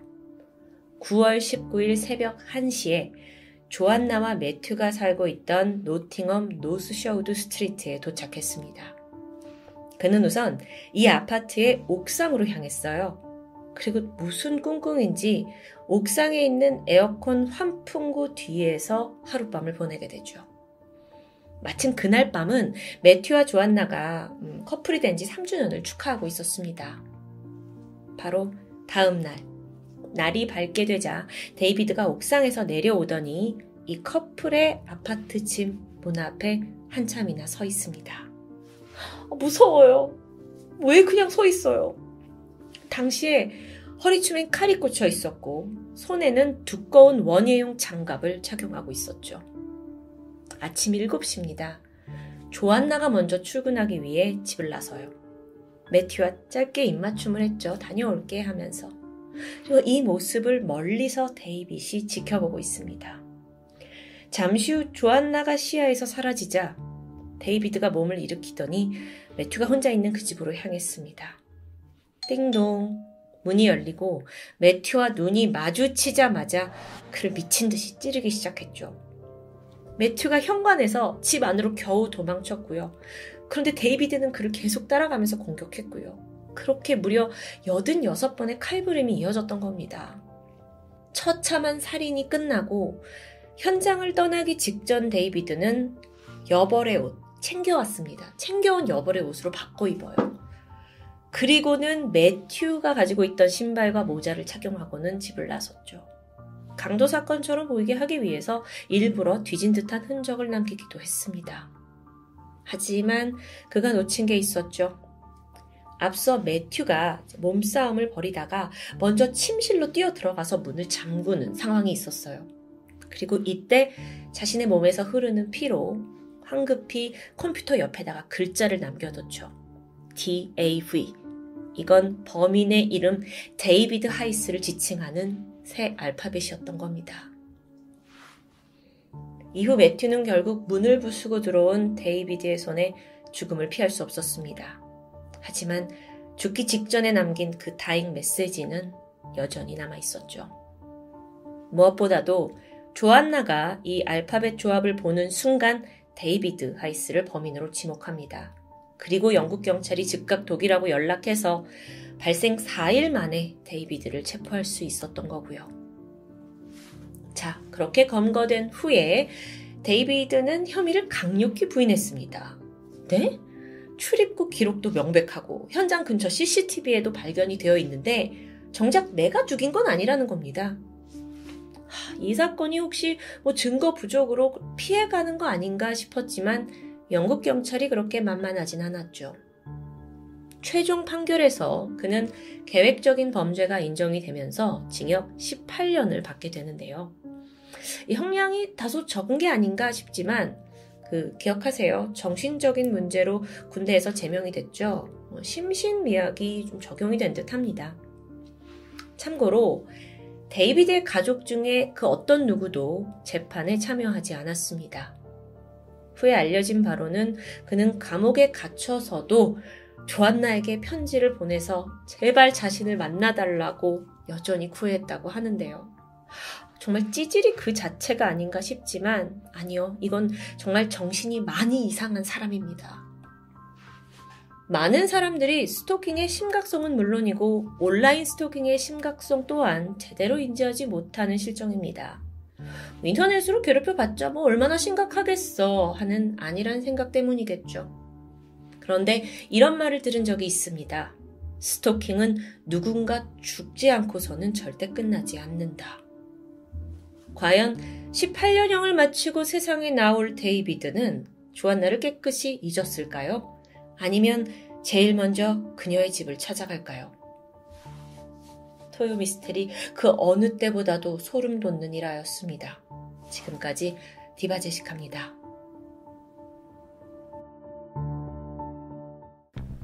안녕하세요. 금요일 사건 파일 디바 제식합니다. 2001년 12월 21일 금요일 아침 10시 대전 서구 둔산동에 있는 국민은행 지하주차장에 현금 수송 차량 한 대가 들어섭니다.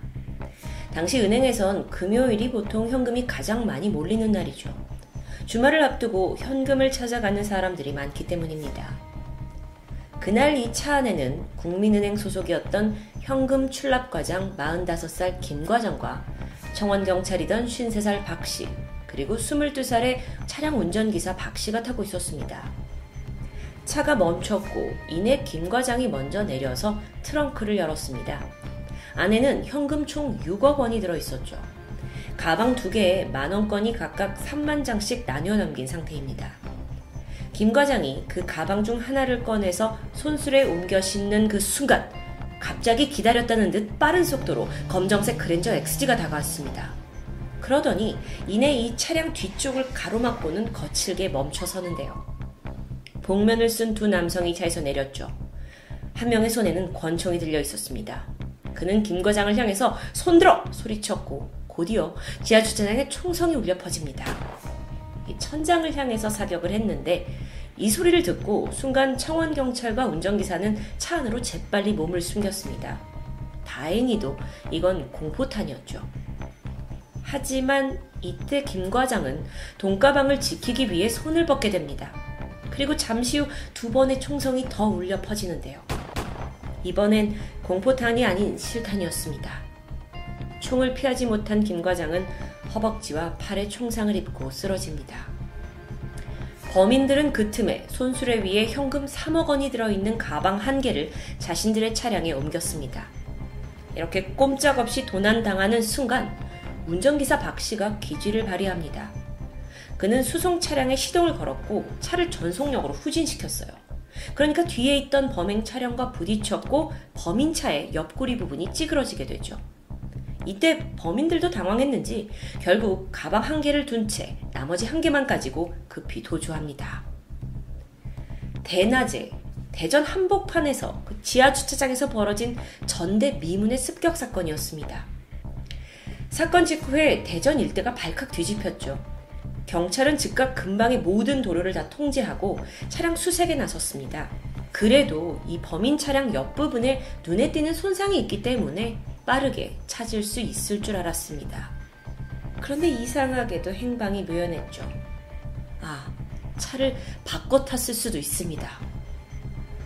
습격으로부터 약 9시간이 지난 저녁 7시 10분, 그 그랜저 차량은 아주 의외의 장소에서 발견됩니다. 국민은행 현장에서 겨우 200m 떨어진 건너편 건물 지하 주차장에 버려져 있던 겁니다. 아주 가까운 곳이었어요. 차량 번호를 조사해 보니까 20일 전에 수원에서 이미 도난 신고가 되어 있던 차량이었죠. 내부를 뒤져봤습니다. 안에서 총 4개의 지문이 발견돼요. 그렇다면 이건 결정적인 단서가 될 수 있죠. 하지만 이 지문 4개 모두 원래 차량 소유주 가족의 것이었습니다. 그렇다면 범인들은 단 한 개의 지문도 남기지 않고 아주 치밀하게 행동했다는 건데요. 게다가 안에서 석유가 든 페트병과 또 타다 남은 성냥도 발견됩니다. 즉 추리해보면 지문을 모두 닦아낸 뒤에 아예 불을 지르려고 한 것으로 추정되죠. 자, 그렇다면 범인들은 어디로 도주했을까요? 천만 다행으로 목격자가 있었습니다. 그는 해당 건물 입주자였는데요. 남자 3명이 검정색 그랜저에서 내려가지고 이후에 흰색 차로 옮겨 타는 모습을 봤다고 말합니다. 이들이 아주 다급해 보였다는데 심지어 옮겨 탄 흰색 차가 급하게 빠져나가다가 주차장 벽을 긁고 나간 흔적도 있었습니다. 이뿐만이 아니라 사건 당일 아침 9시, 그러니까 습격이 있기 전에 주차장에 세워져 있던 흰색 이 차량을 기억하는 목격자도 있습니다. 무슨 이유에서인지 자동차와 번호판이 유난히 반짝거려서 기억을 잘 하고 있다고 하는데요. 자, 이 모든 정보들을 토대로 보면 범인들은 오전 9시 전에 은행과 가까운 이 건물 주차장에다가 흰색 차를 미리 대기시킨 것으로 보이죠. 이후에 추적을 피하기 위해서 검은색 그랜저를 이용했지만 그걸 버린 후에 흰색 차로 갈아탄 겁니다. 한편 총상을 입은 김 과장은 사건 발생 30분 만에 병원으로 옮겨졌지만 안타깝게도 숨을 거두고 말았습니다. 한 가장의 정말 한탄스러운 죽음이었죠. 그런데요, 몸에 박힌 총탄을 감식해 보니까 아주 당혹스러운 결과가 나왔습니다. 총알이 경찰관들이 사용하는 389경 리볼버 권총의 탄환이었기 때문입니다. 그렇다면 이게 범인이 경찰 혹은 관계자와 연관이 된 건가? 라고 생각할 수도 있는데 여기엔 또 다른 짐작 가는 부분이 하나 있습니다. 사실 이 강도 사건 두 달 전에 어떤 또 다른 일련의 사건들이 있었기 때문인데요. 두 달 전인 10월 14일 밤 9시 30분. 대전 서구 월평동에 있는 한 비디오 테이프 대여점 앞에서 은색 EF 소나타 차량이 도난당합니다. 정말 잠깐 정차를 해놓은 상태였는데 이렇게 도난을 당해버려요. 눈 깜짝할 새였죠. 차 주인이 비디오 가게 들어간 지 1분도 안 된 상황이었습니다. 자, 그런데 다음 날 10월 15일 자정에 대전 대덕구 송촌동의 한 골목길에서 홀로 순찰 중이던 경찰관 한 명이 교통사고를 당하게 됩니다. 이게 차량 한 대가 갑자기 돌진을 한 건데요. 그 안에 타고 있던 남성 두 명이 내리더니 경찰이 가지고 있던 389경 권총과 공포탄 그리고 실탄까지 모두 가져가 버렸죠. 그때 나타난 차량이 바로 전날 도난당한 EF 소나타였습니다. 이 차량은요, 몇 시간 후에 한 톨게이트에 버려진 채 발견됐죠. 습격당했던 경찰은 사고의 충격으로 당시의 상황을 전혀 기억하지 못했고요. 자, 여러분. 그럼 이제 퍼즐이 좀 맞춰지시나요? 범인들은 현금 수송 차량을 털기 위해서 수원에서 차 한 대, 그리고 대전에서 한 대까지 적어도 두 대의 차량을 훔쳤고요. 경찰관의 권총까지 탈취한 상황입니다. 이거 보니까 그렇다면 두 달 이상을 아주 치밀하게 준비한 정황이겠죠. 그때 차량을 훔친 두 명의 남성, 그리고 국민은행에서 복면을 쓰고 현금 가방을 가져간 두 명의 남성. 경찰은 초기에 범인이 남성 둘이다 라고 판단을 했지만 결정적으로 흰색 차로 옮길 때 3명이었습니다. 그래서 이 진술을 통해 총 3명이다 라고 결론을 내게 됩니다. 복면을 쓰고 있어서 얼굴을 확인할 수가 없었어요. 그래서 경찰이 생각 끝에 이들을 역추적할 방법을 찾아내죠. 남아있는 유일한 증거 그랜저 차량입니다. 이 차는 발견됐을 당시에 유독 썬팅이 2중, 3중으로 짙게 돼 있었는데요. 원래 차주에 따르면 이러지 않았다고 합니다. 그래서 경찰은 인근에 있는 썬팅 업체를 수소문하게 돼요. 그 결과 이 썬팅 작업을 해준 업체를 찾아내게 되죠. 직원들이 아주 선명하게 범인들을 기억하고 있었어요. 왜냐면 보통 썬팅을 할 때 차를 직접 가지고 오는 게 일반적입니다. 근데 이들은 그냥 규격에 맞는 썬팅지만 달라 하고 요것만 사간 게 아주 특이했기 때문이에요. 경찰은 그 직원의 진술을 토대로 용의자로 추정되는 두 명의 몽타주를 만들게 됩니다. 사진에 보고 계신 바로 이들인데요. 각각 키 170 또는 180 정도의 30대 남성이고요. 머리는 짧은 스포츠형입니다. 그리고 두 번째 남성은 키 170에서 172 조금 더 작았고 20대 남성의 짧은 머리 그리고 눈과 입술이 두툼한 편이었습니다. 자, 이렇게 얼굴 윤곽이 어느 정도 나왔는데요. 경찰 또한 현상금을 천만 원에서 2천만 원으로 올리면서 검거에 열을 쏟게 되죠. 이후 전단지가 배포되고 나서 약 300건의 제보가 쏟아졌습니다. 근데 결정적인 게 없어요. 이렇게 몽타주를 힘들게 만들었는데 힘을 잃어가게 되죠. 그 사이 경찰은 혹시나 내부적으로 은행 직원이나 경비업체 관련자가 연루가 된 게 아닌지 조사했습니다. 이 현금 수송 차량을 턴다라는 건 상당히 대범한 범죄죠. 그래서 동종 전과자까지 모조리 수사합니다. 특히나 여러분 기억하실 텐데 이 범인이 권총을 능숙하게 다뤘다라는 점에서 군인이나 전직 경찰도 제외하지 않았습니다. 심지어 은행 강도 스토리가 담긴 영화, 뭐 비디오를 많이 빌린 사람까지 다 조사했다고 하네요.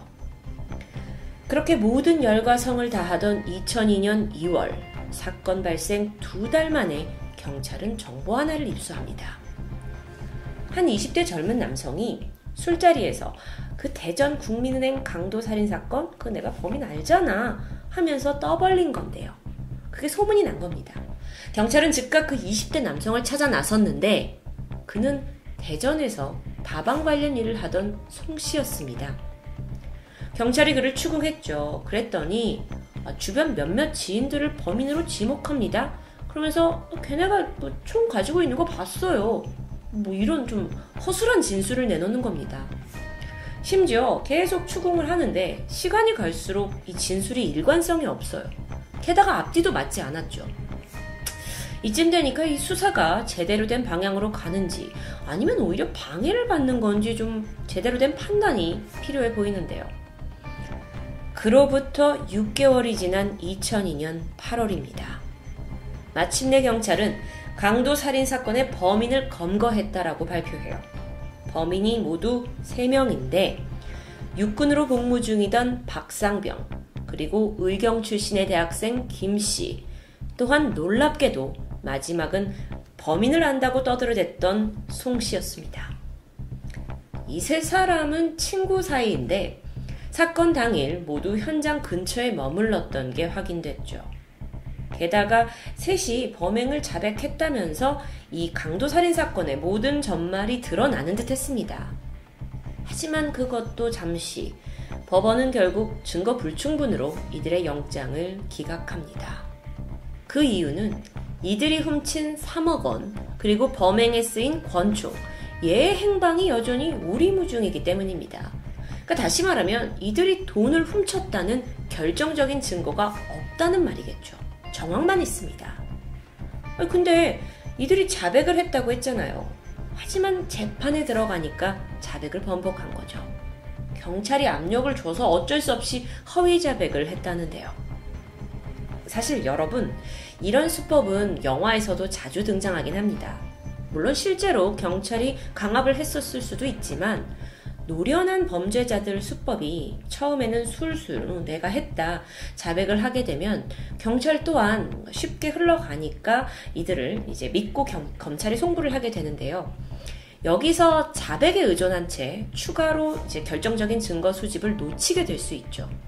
이후 정작 재판에 들어가면 용의자들이 이제 와서 아, 나 그거 강압에 의한 허위 자백이었다 라고 해버리고 이제 와서 보면 그 자백 외에 범죄를 입증할 증거가 부족하게 되는 상황입니다. 참 이런 상황 우리가 영화에서 많이 봤는데요. 그렇게 결국 이 수사는 다시 원점으로 돌아갑니다. 그리고 도저히 답을 찾지 못한 채 시간만 흐르게 되는데 그때 당시 경찰은 정말 점쟁이라도 찾고 싶은 심정이다 라며 답답해 했습니다. 그러던 2003년 3월 말 결국 수사본부는 해체되었고 국민은행 강도살인 사건은 영구미제로 남고 말았죠. 근데 끝은 아니죠. 그러던 지난 2019년입니다. SBS 그것이 알고 싶다 팀에서 이 사건을 다시 조명하게 돼요. 여기서 그 3인조 용의자들의 인터뷰가 공개됩니다.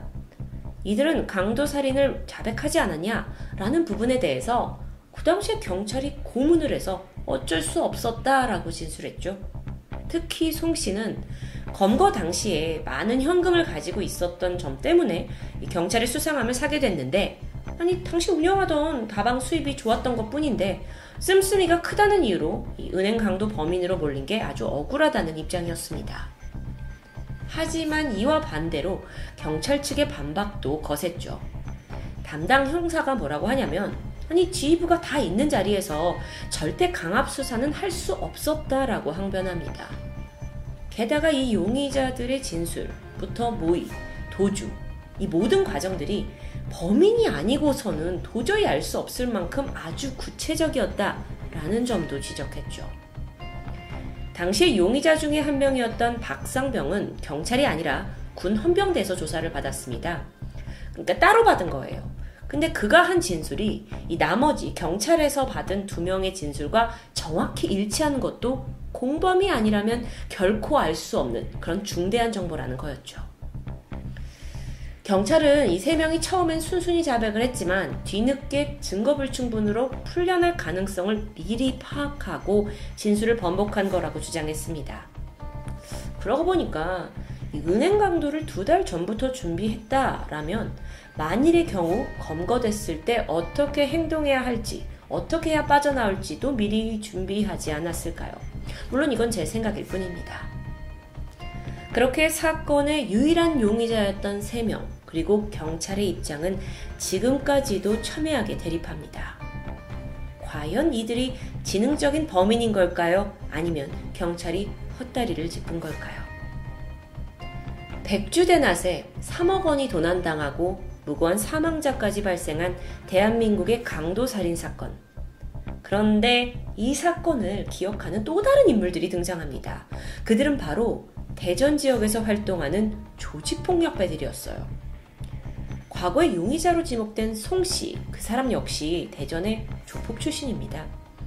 이들 사이에서 거론되는 이야기를 좀 모아보면 이 사건의 진범이자 우두머리 격으로 제3의 인물이 있다는 겁니다. 그리고 그의 이름은 이준석. 이준석은 보육원 출신으로 송 씨와 함께 조직폭력배 생활을 하던 인물이라고 합니다. 실제로 송 씨가 체포됐을 당시에 범행 진술서에다가 이준석을 네 번째 공범으로 지목한 바가 있었죠. 박상덕 역시 실제로 총을 쏜 사람은 이준석이다라고 말했습니다. 그런데 당시 경찰은 셋만 체포했던 거죠. 그 이유는 뭘까요? 그건 바로 이 셋 중 용의자 세 명 중에 그 누구도 이준석의 진짜 정체를 모르기 때문입니다. 무슨 소린가 봤더니 이 이름 자체도 가명이었고요. 본명이 아예 알려지지가 않았어요. 그러니까 아주 철두철미한 사람 같은데 결국 이 그가 누구인지, 그러니까 이준석이 누구인지가 이 사건의 핵심이 돼버리는 겁니다. 범행 준비 기간만 최소 두 달, 대낮 도심 한복판에서 벌어진 대범한 습격. 전문가들은 이 사건에 분명 머리가 아주 좋은 설계자가 있다고 지목했습니다. 그런데 이 이준석, 이 사람에 대한 신원을 밝혀내는 데는 결국 어려움을 겪게 돼요. 전문가들에 따르면 이 세 명의 용의자들은 행동대원일 뿐이다. 오히려 이들이 이준석의 존재에 대해 혼란을 줘서 사건 전체를 미궁에 빠뜨렸다라는 분석이 있습니다. 그리고 애초부터 그것이 그들의 전략이었을 수도 있겠죠. 이준석. 본명은 모르지만 그는 과연 어디에 있을까요? 만약 그가 진범이라면 자신이 완벽하게 설계한 이 강도 시나리오에 지금쯤 흡족해하고 있을 것 같은데요. 일말의 희망이라고 한다면 이 사건이 워낙 대전 지역 조폭들 사이에서 영웅담처럼 전해지는 만큼 그의 존재에 대한 작은 정보라도 흘러나오길 경찰은 기대하고 있습니다. 현재 이 사건은 대전에 있는 미제 사건 전담팀이 재수사를 지속하고 있습니다. 이 사건과 관련해서 이미 1톤 트럭 분량에 달하는 아주 방대한 수사 자료가 확보되어 있다고 하는데요. 경찰은 당장이라도 용의자만 특정되면 혐의를 입증할 수 있다라고 자신합니다. 그리고 작은 단서와 제보에도 귀를 기울이고 있죠. 여러분, 얼마 전에 제가 미드 종이의 집을 보면서 이 범죄를 성취하기 위한 은행 강도들의 치밀함에 놀란 적이 있습니다. 종이의 집에서는 결국 범인들이 수조 원의 돈을 탈취해서 인생을 바꾸는데 성공하게 되는 결말인데요. 그건 드라마일 뿐이죠. 과연 한국판 이 은행 강도 사건은 어떤 결말을 맞이할까요? 살인 사건이 연루된 만큼 공소시효가 없습니다. 그래서 범인은 여전히 수사망에 있다는 걸 잘 알고 있을 겁니다. 금요 사건 파일 디바 제시카였습니다. 안녕하세요. 토요미스테리 디바 제시카입니다. 1988년 11월 캘리포니아주 세크라멘토에서 사회복지사로 일하며 취약층을 돌보던 주디. 어느 날 자신이 관리하던 노숙자 한 명이 돌연 사라졌다는 전화를 받으면서 상상도 할 수 없던 희대의 사건 내막을 밝히게 됩니다. 사라진 사람은 51세의 버트 몬토야. 정신질환을 앓고 거리를 떠돌던 노숙자였습니다. 그래도 다행인 건 몇 달 전에 주디의 도움으로 하숙집을 얻게 되는데 하숙비는 나라에서 나오는 보조금으로 충당되고 있었죠. 드디어 안정된 삶을 꾸려나가는 듯 했던 버트가 갑자기 사라졌다는 소식에 주디는 당황했습니다. 그리고 일단 경찰에 실종 사실을 알리게 되죠. 11월 11일 이 신고를 받은 존 카브렐라 형사는 버트의 최근 주소지를 찾아 나섰습니다.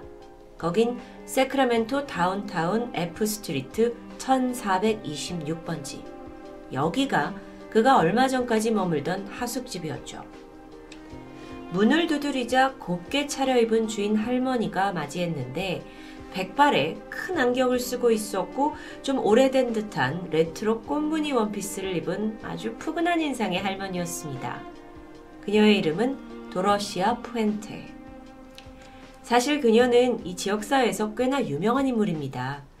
사비로 자기의 집을 개조해서 노숙자 쉼터를 운영을 하고 있었는데 어, 평소에 두개 다루기 힘든 정신질환자나 알코올 중독자들도 스스럼 없이 받아줬죠.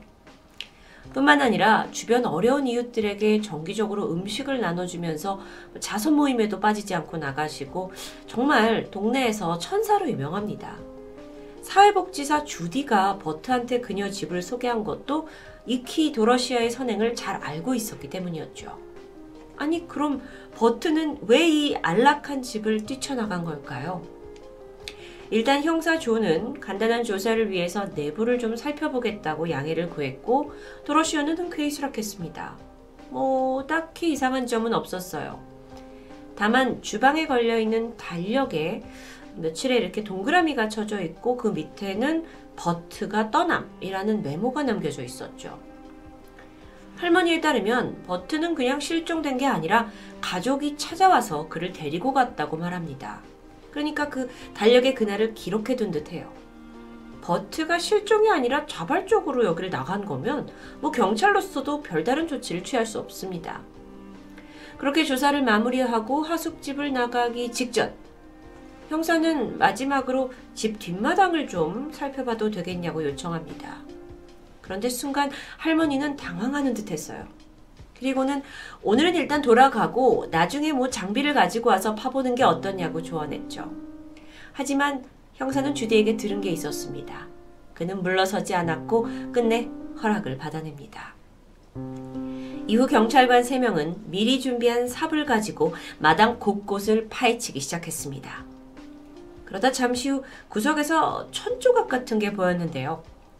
수상하게 여긴 경찰은 그곳을 계속해서 파내려 갔고 약 1m 정도의 깊이 구덩이가 생겼을 때 삽 끝에 무언가 걸렸습니다.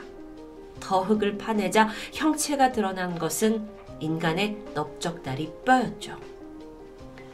집주인이었던 도로시 할머니 역시 이 광경을 모두 지켜보고 있었습니다. 그러면서 충격에 빠진 듯 했어요. 경찰이 이 인간의 그 넓적다리 뼈 이게 왜 여기서 있는 거냐라고 좀 설명해 달라고 묻자 할머니는 전혀 모르는 일이라고 말할 뿐입니다. 바로 다음 날인 12일 1426번지 집 마당에서는 대대적인 발굴 작업이 시작됐습니다. 전날 유해를 발굴했던 존 형사도 거기 있었죠. 사실 뭐 그때까지만 해도 할머니에게 아무런 혐의점이 없는 상태였는데요. 집안에 있던 할머니가 문득 형사한테 오더니 아, 지금 이 상황이 너무 불편하다. 이 수색이 좀 진행되는 동안 어, 근처 호텔에서 내가 커피 한 잔을 좀 마시고 있어도 되겠냐? 라고 물었고 조는 이걸 수락합니다. 이게 좀 이해가 되지 않는데 지금 집마당 뒤에서 뭐 뭐가 나올지 모르는 상황에서 어떻게 할머니가 잠깐 나가게 하는 걸 괜찮다고 하냐? 근데 사실 혐의점이 없었고 또 나이가 굉장히 지긋하신 할머니였기 때문에 가능했던 일입니다. 이후 도로시아는 빨간색 코트를 걸치고 작은 핸드백을 들고는 집을 나섰습니다. 그리고 잠시 후 이 집 뒷마당에서는 또 다른 새로운 유해가 발굴됐죠. 그제서야 상황은 아주 긴박하게 흘러가기 시작합니다. 무려 두 구의 시신이 발견된 상황에서 경찰은 서둘러 도로시 할머니를 소환하려고 했지만 카본이 호텔에서 그녀를 발견할 수 없어요. 이미 도주했기 때문입니다. 그때부터 경찰은 긴급하게 미 전역에 지명 수배를 내리게 되죠. 이후에 꼬박 3일간 발굴 작업이 이어졌습니다. 그 결과 뒷마당에서 총 7구의 시신이 발견돼요. 당시 수색을 총괄했던 존 형사는 우리가 이 작은 뒷마당에서 어디를 파내려 가든 간에 시신이 계속 나왔다 라면서 참혹했던 상황을 회상합니다. 그런데 이 시신들이 공통적인 점이 있었어요. 굉장히 웅크려 있는 자세로 식탁보나 비닐에 쌓인 채 발견됐다는 겁니다. 그리고 더 끔찍한 건 모두들 머리와 손발이 사라진 상태였죠. 머리와 손발이 사라졌다라는 건 그들의 신원을 감추려고 했던 행동일까요? 근데 그 중에는 앞서 실종 신고된 버트로 추정되는 시신도 발견됩니다. 도러시아 푸엔테 1929년 캘리포니아에 태어나서 어린 나이에 부모님을 여의고 고아원을 전전하다가 뭐 살면서 물질적 정서적으로 굉장히 힘든 삶을 보냈다고 전해져 있습니다. 그래서였을까요? 1948년 위조수표 발행 혐의로 처음 체포가 되었고요. 1950년에 들어서는 매춘부로 생계를 이어나가기 시작했죠. 그러다 나중엔 아예 자기가 포주가 돼서 본격적으로 성매매를 알선합니다. 그러다 1960년에는 결국에 매춘 혐의가 발각이 되면서 체포되었고요. 이때 90일의 실형을 살게 되죠. 출소를 한 후에도 삶은 뭐 나아질 기미가 보이지 않았습니다. 오히려 기록상으로 봤을 때 범죄 수법이 더 교묘하고 진화하는 듯 했어요. 도러시아가 어떤 식으로 범행을 저질렀냐? 술집에서 남자들을 만납니다. 그리고 그들한테 접근을 해서 강력한 수면제를 먹이고 정신을 잃는 사이 금품을 갈취해 가는 겁니다. 급기야 시간이 가면서 범죄가 더 치밀해지기도 해요. 이후에는 타겟을 독거노인 층으로 잡습니다. 그리고 그들의 집을 방문하죠. 자신이 의료인인 척 도움을 좀 주겠다고 건강에 문제가 없으신지 하고 집안에 들어갑니다. 그리고 그들에게 수면제가 든 음료를 먹이고는 집에 있던 귀중품과 현금을 훔쳐서 달아나는 범죄를 계속해서 자행했던 겁니다. 그렇게 수십 년간 살던 도로시아는 결국 1982년 꼬리가 잡혀서 5년형을 받고 교도소에 수감되는데요. 머지않아 단 3년을 보내고 1985년 가석방으로 다시 사회에 복귀하죠. 그리고 이때부터는요, 전과 다르게 범죄가 더 대범해집니다. 여태까지는 자기가 직접 이 타겟들을 찾으러 다녔지만, 이제 나의 공간을 마련했습니다. 바로 이곳, F스트리트 1426번지. 여기를 무허가 요양시설로 운영하면서 세입자들을 받았던 겁니다. 그런데 이 세입자들이 주로 연락하는 가족도 없고 오갈 곳이 없는 노숙자들이에요. 다시 얘기하면 어느 날 갑자기 사라져도 아무도 찾지 않을 그런 사람들이란 얘기죠. 물론 가석방 신분으로 이런 하숙집을 운영하는 것은 불법이었습니다. 하지만 미국의 그 당시의 행정 체계가 허술해서 그녀는 교묘히 법망을 빠져나갈 수 있었던 겁니다. 한편 이웃들의 눈에 도러시아는 그저 인자하고 천사 같은 할머니였습니다. 나이는 뭐 얼핏 봐서는 60대 후반에서 70대 정도의 노인이라고 생각했죠. 그런데 범행이 발각되고 경찰이 신원을 조사해 보니까 정작 나이는 59세에 불과했습니다. 노인이라고 하기보다는 좀 중년에 가까운 나이죠. 그래서 왜, 왜 할머니처럼 보였나? 라고 봤더니 도러시아가 스스로를 할머니처럼, 나이 많은 할머니처럼 보이게 하려고 큰 공을 들였다라는 게 밝혀집니다. 얼굴을 가리는 큰 안경을 썼고요. 머리는 늘 백발로 염색을 했죠. 그리고 좀 구부정한 자세를 유지하고 또 옛날 사람들이 입을 것 같은 드레스까지 차려입은 모습. 이웃들은 영락없이 그녀를 그냥 60대 후반 이상의 할머니라고 생각했던 겁니다. 보통 그녀는 원래 나이보다 한 10살에서 15살 많게 자신을 소개했다고 해요. 그런데 왜 그랬냐? 철저하게 주변의 경계심을 무너뜨리기 위한 작업이었죠.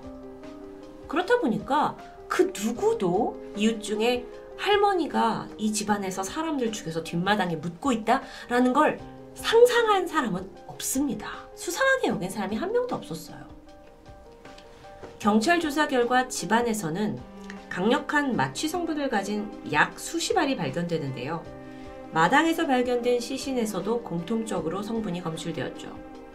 이로써 하숙을 하던 이 세입자들한테 약물을 먹여서 살해하고 시신을 뒷마당에 은폐한 정황이 성립됩니다. 그렇다면 왜요? 왜 죽였을까요? 살해 동기는 예상하셨겠지만 이 세입자들 모두 정부에서 주는 연금을 수령하고 있습니다. 하지만 뭐 대부분 알코올 중독에 정신지체를 앓고 있어서 보호자격인 도러시아가 대신 수령을 해주고 있던 상황이었죠. 그러니까 설사 이들이 사망했다 하더라도 정부가 사망한 사실만 모르면 그녀는 매달 보조금을 받을 수 있었던 겁니다. 살해 동긴 돈이었습니다. 그런데 일각에서는 그녀가 사회적 명성을 얻기 위해서 노숙자들을 걷어주고 또 살해하고 또 걷어주고 살해하는 방식을 유지했을 거란 의견도 있었죠. 자, 그런데 지금 도로시아는 도망간 상태입니다. 검거를 해야 할 텐데요. 마당에서 시신이 발견되고 지명수배가 내려졌고 5일 만에 도로시아는 LA 인근 한 술집에서 목격됩니다. 마침 그녀를 알아본 한 손님이 신고를 하면서 경찰이 왔고 머지않아 검거에 성공했던 겁니다. 그런데 이게 끝이 아니에요. 본격적인 조사가 시작되면서 도러시 할머니가 저지른 또 다른 사건이 파헤쳐지기 시작합니다. 언론에서 막 이 할머니에 대해서 떠들고 있던 그때 한 남성이 자신의 어머니를 그 도로시아가 죽인 것 같다라는 증언을 한 겁니다. 무슨 일이냐면 여기 사진 속의 인물은 루스 먼로. 일찍이 남편을 보내고 다섯 남매를 길러온 어머니입니다. 그녀는 우연히 도러시아를 알게 됐고 두 사람이 꽤 가까운 친구가 되었어요. 그러던 중 이 도러시아가 내가 작은 식당을 좀 차릴 거다 라는 계획을 듣고는 루스는 가지고 있던 돈 상당 금액을 그 식당에 투자해주게 되죠.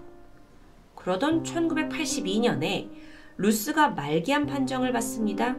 그리고 이 절망적인 상황 속에서 친구 도러시아가 발벗고 나서서 내가 간병인이 되어주겠다고 나랑 같이 살자고 제안합니다. 그 후의 상황은 예상이 가능하시죠. 루스는 더러시아의 집에 들어간 지 불과 2주 만에 숨을 거뒀습니다. 물론 말기 암이었어요. 하지만 그렇다 해도 이렇게 갑작스러운 죽음은 이해가 안 되죠. 루스의 아들 빌은 어머니가 사망하기 며칠 전에 이 집을 방문했는데 평소 술을 입에도 되지 않는 어머니인데 막 술잔을 들고 있는 장면을 봤다고 말합니다. 그래서 이게 어떻게 된 거냐라고 도로시한테 물었는데 어, 너네 엄마의 그 좀 기분을 좋게 하기 위해서 신경 안정제가 든 음료수다라는 대답을 듣게 되죠. 어딘가 이상했지만 그때는 그냥 넘어갔습니다. 하지만 어머니가 사망한 후에 도로시아는 루스가 죽기 전에 뭐 모든 재산을 나한테 넘겼다. 라면서 자식들에게 그 흔한 뭐 반지 유품조차 넘겨주지 않게 됩니다. 자식들은 내내 어딘가 수상했어요. 하지만 문제는 증거가 없는 거죠. 게다가 이제야 밝혀졌지만 이게 시간이 꽤 지난 사건이라 또 다른 증거를 찾기는 어려울 것 같습니다. 그런데 더러시아의 지금까지의 행정을 보면 루스 먼노의 죽음에 충분히 관여했을 가능성이 높아 보이죠. 그런데 살인의 의혹은 이것만이 아닙니다. 루스가 죽고 4년 뒤인 1986년 세크라멘토 인근 강가에서 이번엔 신원 미상의 남자 시신이 발견됩니다. 그런데 이 시신의 형태를 보니까 2년 후에 이제 도로시의 뒷마당에서 발견된 시신 있잖아요. 이 시신들이 훼손된 상태와 너무도 유사한 겁니다. 어라? 그럼 그 2년 전 사건도 혹시 도로시아가?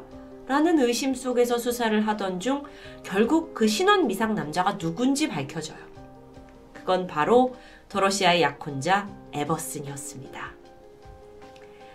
1980년대 초반에 도로시아가 감옥에 있었을 때 두 사람은 펜팔로 가까워지게 됩니다. 그리고 그녀가 가석방으로 풀려났죠. 이후 2집 1426번지에서 두 사람이 동거를 시작하게 돼요. 그리고 한 달 후 에버슨은 돌연 실종됩니다. 당시 그 누구도 의심을 하지 않았는데 그 이유 또한 도러시아가 그 에버슨의 가족들한테 잘 지내고 있다라는 안부 편지를 계속 보냈기 때문입니다. 경찰은 그녀가 에버슨과 살기 시작한 지 2, 3주 만에 살해한 것으로 판단하고 있습니다. 정말 냉혈한이죠. 자신이 원하는 것만 얻으면 남자든 친구든 차갑게 져버리는 악녀라는 단어 왜 생각나지가 않는데요. 한편으로 최근 이슈가 된 가평 계곡 사건의 이은혜가 오버랩되기도 합니다. 어쨌든 더러시아는 마당에서 나온 일곱 구의 유해 그리고 그녀를 둘러싼 이 루스 먼로, 에버슨 이 두 건의 사망을 포함해서 총 아홉 건 살해 혐의로 기소됩니다. 자, 그런데 도러시아의 주장은 완전히 달라요. 죽은 사람들은 원래 몸이 아팠다. 그리고 그들이 집에서 자연사하게 됐는데 나는 그냥 뭐 가족도 없고 안타까우니까 그걸 내 집 뒷마당에 묻어준 것 뿐이다. 라고 설명합니다. 내가 잘못한 점이 있다면 그들이 죽은 후에도 그걸 정부한테 알리지 않고 돈을 계속 받아온 바로 그거 하나밖에 없는 거다. 나는 살인범이 아니다라고 말하는 겁니다. 사실 그녀 나름대로 이 스토리는 성립됩니다. 도러시아가 가석방 상태였기 때문에 법적으로는 이 요양시설을 운영할 수 없어요. 그래서 세입자들이 사망을 해도 이걸 뭐 경찰에 제대로 말할 수 없었다라고 설명하는데요. 재판을 좀 더 들여다보면 음, 시신이 일곱 구나 발견이 됐지만 이들을 도러시아가 직접적으로 죽였다라는 결정적인 증거가 없는 상황이었습니다. 그래서 재판은 길게 길게 이어졌죠. 미국에서 굉장히 논란이 된 사건이고 그 누구도 결과를 예측할 수 없었습니다. 그러던 1993년 8월, 더러시아는 마침내 살인에 대한 1급 유죄 판결을 받게 됩니다. 근데 이때 그 기소가 됐던 9건 전체는 아니었고요. 그나마 정황적으로 확실한 3건의 살인사건만 혐의가 인정되었고요. 결국 그녀는 가석방이 허용되지 않는 종신형을 받고 또다시 교도소 생활을 시작하게 되죠. 참고로 이 전말의 시작이었던 세입자 버트 몬토야 그리고 친구 루스, 약혼자 에버슨 이 세 사람에 대한 혐의는 인정되지 않았습니다. 이후 감옥에서 평생을 보내던 도러시아는 진짜 할머니가 되었고요. 수감된 지 18년 만인 2011년 3월 27일 82세의 나이로 숨을 거뒀습니다. 그런데 여러분, 이 사건엔 아직 풀리지 않는 미스테리한 지점이 남아 있습니다. 도러시아는 사실 체구도 작고 뭐 진짜 할머니는 아니었지만 당시에 60세에 가까운 나이였죠. 그런데 어떻게 그 많은 세입자의 시신들을 혼자서 옮기고 처리할 수 있었던 걸까요? 사실 이 시신 중에는 90kg가 넘는 사람도 있었습니다.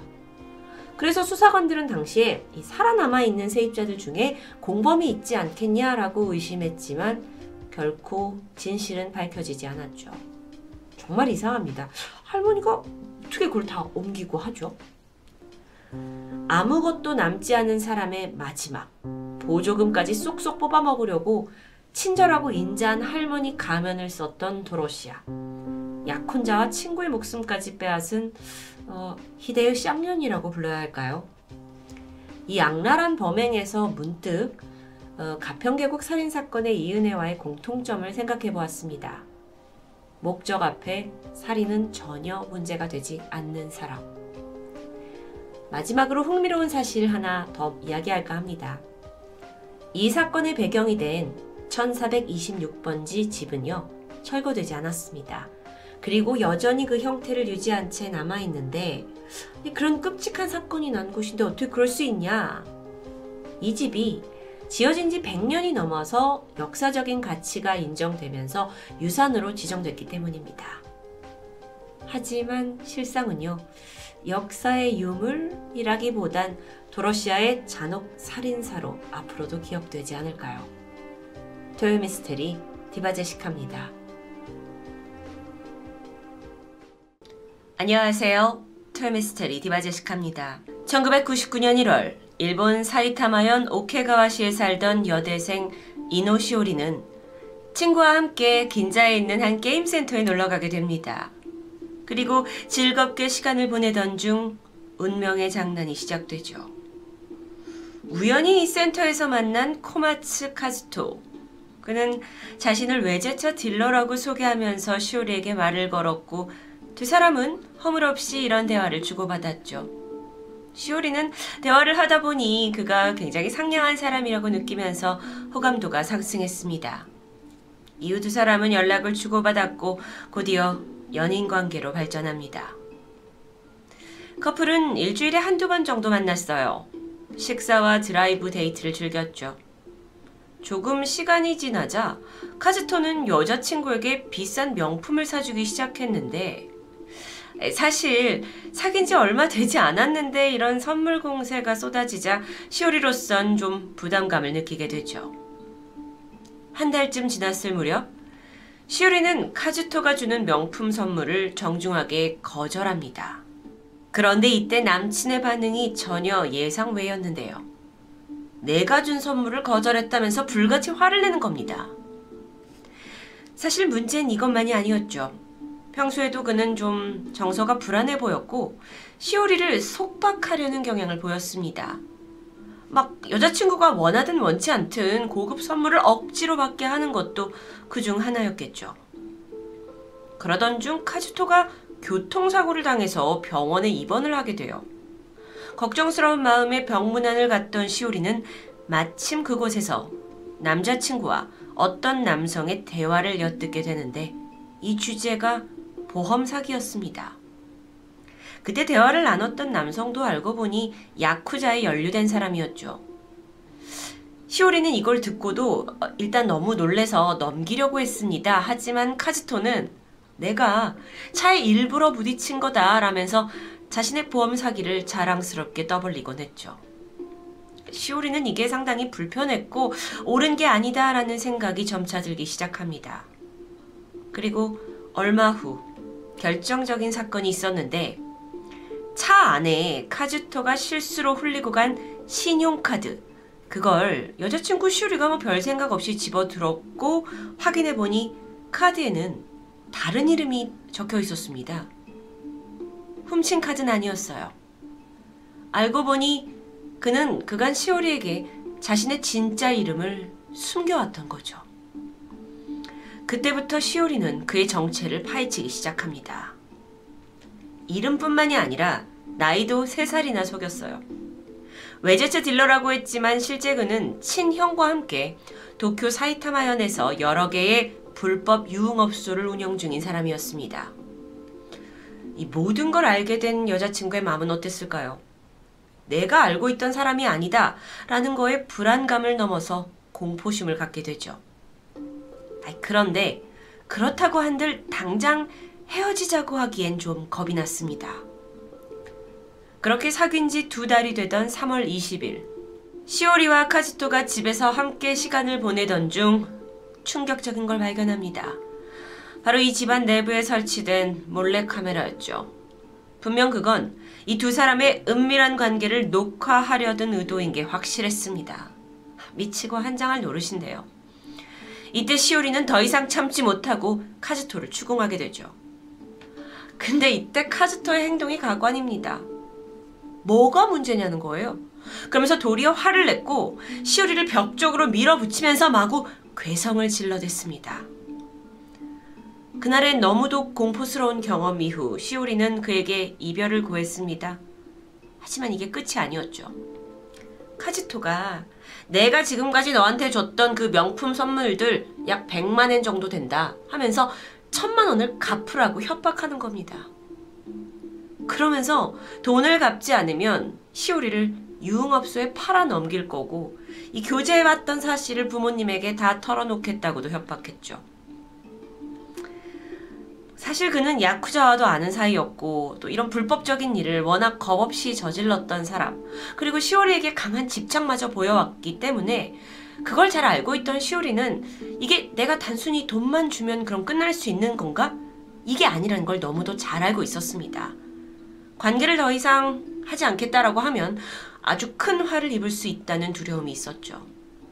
그렇게 연인 관계는 계속 이어집니다. 카즈토는 점점 더 비정상적으로 집착했는데 30분에 한 번씩 전화를 걸어서 일거수 일투족을 통제했어요. 그렇게 열흘이 지나고 3월 30일 정말 세상에 갇힌 듯한 이 답답함을 참지 못하던 시오리가 다시 이별을 선언합니다. 카즈토는 받아들이지 않았고 이번에는 시오리의 가족을 해치겠다고 협박합니다. 실제로 그는 흥신소를 통해서 가족이 다니고 있는 직장 그리고 각종 정보, 개인 정보들을 이미 입수해둔 상태였어요. 아, 너무도 겁이 나죠. 그래서 시오리도 별수 없이 또다시 교제를 이어갑니다. 자, 이렇게 이러지도 저러지도 못한 시오리가 자신의 가장 친한 친구 한 명에게 모든 상황을 솔직히 털어놓게 돼요. 하지만 이것마저 알게 된 남자친구는 그 시오리 친구에게까지 협박 전화를 하기 시작했고 그 어떤 누구도 시오리를 도와줄 수 없었습니다. 4월 21일 카즈토는 시오리한테 핸드폰 내놔. 그래서 이걸 없애야 된다고 명령합니다. 그러니까 아예 주변 사람들한테 연락을 하지 못하도록 만들려는 거죠. 이후로도 시오리가 힘들다면서 이별을 언급할 때마다 그럼 내가 가족을 죽일 거다. 내가 너를 올해 안에 죽일 거다. 라면서 입에 담지 못할 말들을 퍼부었습니다. 그래서 시오리는요, 사실 유서를 작성한 적도 있어요. 그 유서에는 만약 내가 죽으면 범인은 카즈토다. 라고 적혀 있기까지 했죠. 그렇게 심신이 피폐해지고 있던 시오리. 6월 14일입니다. 정말 마지막이다라는 생각으로 마음을 굳게 먹고 카즈토한테 이별을 선고했습니다. 그리고 그날 집에 돌아가면서 엄마에게 지금까지 있던 모든 힘든 일, 자초지정을 다 털어놨죠. 그날 저녁 8시, 시오리와 가족들이 살던 집, 그날은 엄마와 함께 있었는데, 낯선 남자 3명이 들어왔습니다. 카즈토와 형 타케시, 그리고 또 다른 뭐 그의 친구나 동료였겠죠. 다짜고짜 이 카즈토가 회사 공금 500만 엔을 횡령했는데 그게 다 여자친구 선물 사느라 그런 거라면서 으름장을 놓습니다. 아이 그러면서 이 선물을 받은 시오리한테도 분명 책임이 있으니까 우리한테 돈을 갚아야 된다. 이런 말도 안 되는 궤변을 늘어놓는 겁니다. 마치 이 분위기는 시오리가 명품을 먹고 튄 뭐 꽃뱀 이런 취급을 하는 거죠. 너무도 험악한 분위기에서 이제 무서워하던 시오리와 엄마. 그러다 정말 다행히 아버지가 귀가하고 나서 그제서야 새 남성은 돌아갔습니다. 이 사태가 보통이 아님을 느낀 가족들은 바로 다음날 경찰서에 찾아가게 돼요. 그리고 시오리가 겪은 스토킹 피해들을 신고하게 되죠. 다행히 딸이 뭐 두 사람의 녹음해 놓은 거, 문자 내용 이런 상당한 증거를 수집해 뒀습니다. 그런데 이때 경찰의 반응은 교제 3개월이면 남자친구도 한참 달아오를 때예요. 그리고 이게 뭐 개인의 문제인지 뭐 우리가 해결해야 될 건지는 좀 애매한데요. 사실 카즈토의 협박과 공갈을 제대로 인정하지 아니 인지하지조차 못하는 겁니다. 가족들은 우린 위협을 받고 있다 수사를 해달라 라고 했지만 아유, 저희는 개인 사에는 참견할 수 없습니다. 라는 답변으로 요구는 묵살되었습니다. 카즈토의 행동이 과격해지기 시작한 건 그때로부터 일주일이 지난 6월 21일. 시오리는 카즈토에게 받은 모든 명품 선물들을 그에게 다 반송했습니다. 그런데 그때부터 시오리네 집에 전화가 한 통씩 걸려오는데 아무런 소리가 들리지 않아요. 근데 이게 한 통이 걸려오느냐? 아니죠. 하루 종일 아무 일도 할 수 없을 만큼 계속 걸려오는 겁니다. 뿐만 아니라 동시에 카스토는 그녀의 집 근처를 배회하면서 시오리를 괴롭혔어요. 그러니까 밖에 나가려고 하면 주변에 그 남자가 있는지 없는지 살핀 후에야 외출할 수 있었던 겁니다. 이 상황이 너무도 위험하다고 느낀 엄마가 너 그냥 대학교 자퇴해라. 잠시 쉬어라. 라고 했지만 시오리는 아니 근데 내가 무슨 잘못을 한 겁니까? 내가 죄를 지은 사람이 아니지 않습니까? 하면서 강한 의지를 보였다고 합니다. 그러던 7월 13일 새벽 시오리의 사진이 들어간 성희롱 전단지 수백 장이 그녀의 집 근처와 통학길 그리고 심지어 아버지가 다니던 직장에 뿌려집니다. 정말 황당하고 열불나죠. 지금 보시고 있는 이 사진이 그 수백 장의 전단지가 붙어 있는 모습인데요. 쇼리의 가족이 즉각 경찰서를 가서 이 카즈토를 처벌해야 한다라고 호소합니다. 근데 이번에 형사들이 뭐라고 하냐면 정식 고소가 아니면 수사할 수가 없습니다. 그리고 또 심지어는 아니 딸이 아직 시집도 가기 전인데 재판을 하면 빨이 돌 테고 주변의 시선이 좋지 않아질 텐데 괜찮으시겠어요? 라면서 고소를 제지하기도 했죠. 이런 망언 속에서도 시오리는 굴하지 않았고 결국 카즈토를 고소하게 되는데요. 하지만 상황이 크게 변하질 않아요. 어, 이 사, 그러니까 시오리의 사진이 걸린 그 전단지에 내가 직접 성인 남자를 모집 중이다라는 음란 막 이런 물이 길거리에 퍼져나갑니다. 그래서 이걸 가지고 경찰서에 갔죠. 이런 걸 누가 붙이고 있다. 근데 이때 경찰이 했던 말이 정말 힘 빠집니다. 좋은 종이를 썼네요. 완전 헛소리죠. 시오리는 고소를 했는데 그 시오리가 작성한 고소장을 경찰이 마음대로 고친 부분도 발견되고요. 제일 중요한 이 전단지, 증거품이지 않습니까? 이걸 훼손하기까지 하죠. 경찰의 부실 수사가 확실한 부분입니다. 그리고 이걸로 인해 고소는 안타깝게도 취하됩니다.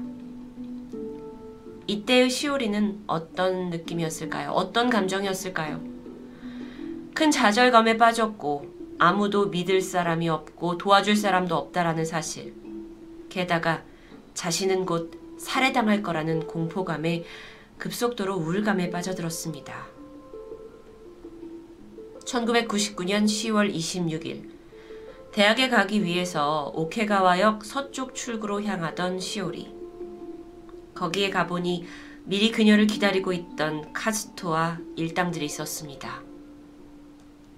그녀는 칼로 오른쪽 가슴과 허리, 상반신 두 곳을 찔렸고 비명을 지르며 쓰러졌죠. 주변 신고로 병원으로 이송이 되었지만 과다 출혈로 인한 쇼크로 그녀는 끝내 사망합니다. 카즈토라는 악마를 만난 지 9개월 만의 일이었어요. 그런데 분노가 치미는 사실이 더 있습니다. 이 끔찍한 범죄가 이뤄진 이 현장에서도 경찰의 부실 수사가 계속됩니다. 일단 뭐 신고를 하면서 어머니를 현장에 부르게 됐는데 어머니가 차 안에서 30분 넘게 방치되었고 그 결과 자신의 딸이 병원에서 사망했다라는 소식조차 뒤늦게 접하게 되죠. 더 안타까운 건 사실 90년대 후반인 이 당시에 일본에서 스토킹에 대한 경각심 이런 게 사회적으로 부족했기 때문에 대중들은 피해자 시오리가 죽임을 당할 짓을 한 건 아닐까?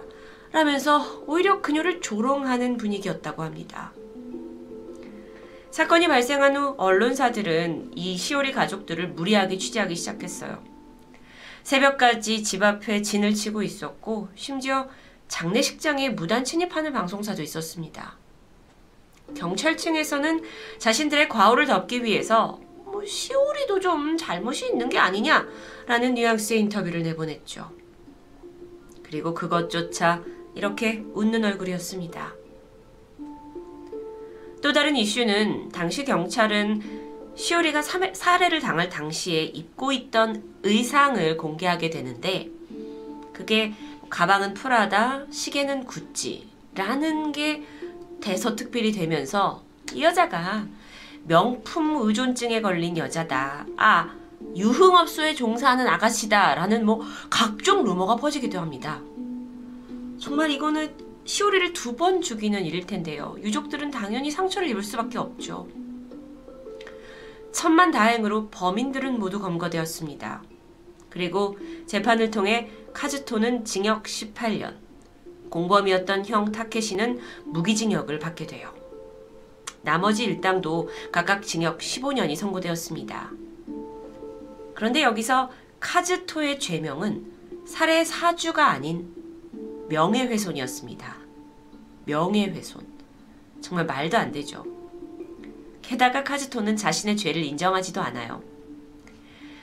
사실 그는 경찰의 추적을 피해서 홋카이도로 도주를 했다가 결국에 호수에 몸을 던져서 자살한 상태로 발견되었습니다. 함께 발견된 유서에서는 시오리와 그녀의 가족들에 대한 많은 원망이 담겨 있었고 죽음에 대한 반성의 기미는 전혀 보이지 않았습니다. 사건이 발생하고 1년이 지나 2000년에 들어와서야 일본 경찰 측이 이 수사를 사건했을 때 심각한 문제가 있었다라는 걸 인정했습니다. 뭐 근무 태만을 비롯해서 뭐 여러 적폐 행적들이 하나둘 발견되었고요. 그때 사건을 담당한 경찰들이 하나둘 징계를 받게 되죠.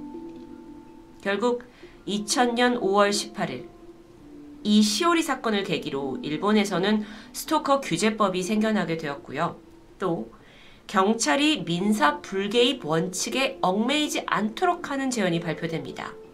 자, 여기서 민사 불개입 원칙이라는 건 그러니까 가정사 같은 어떤 개인적인 민사 문제에 경찰의 공권력이 간섭하지 못한다라는 원칙이었는데 그게 타파가 되는 순간이었죠.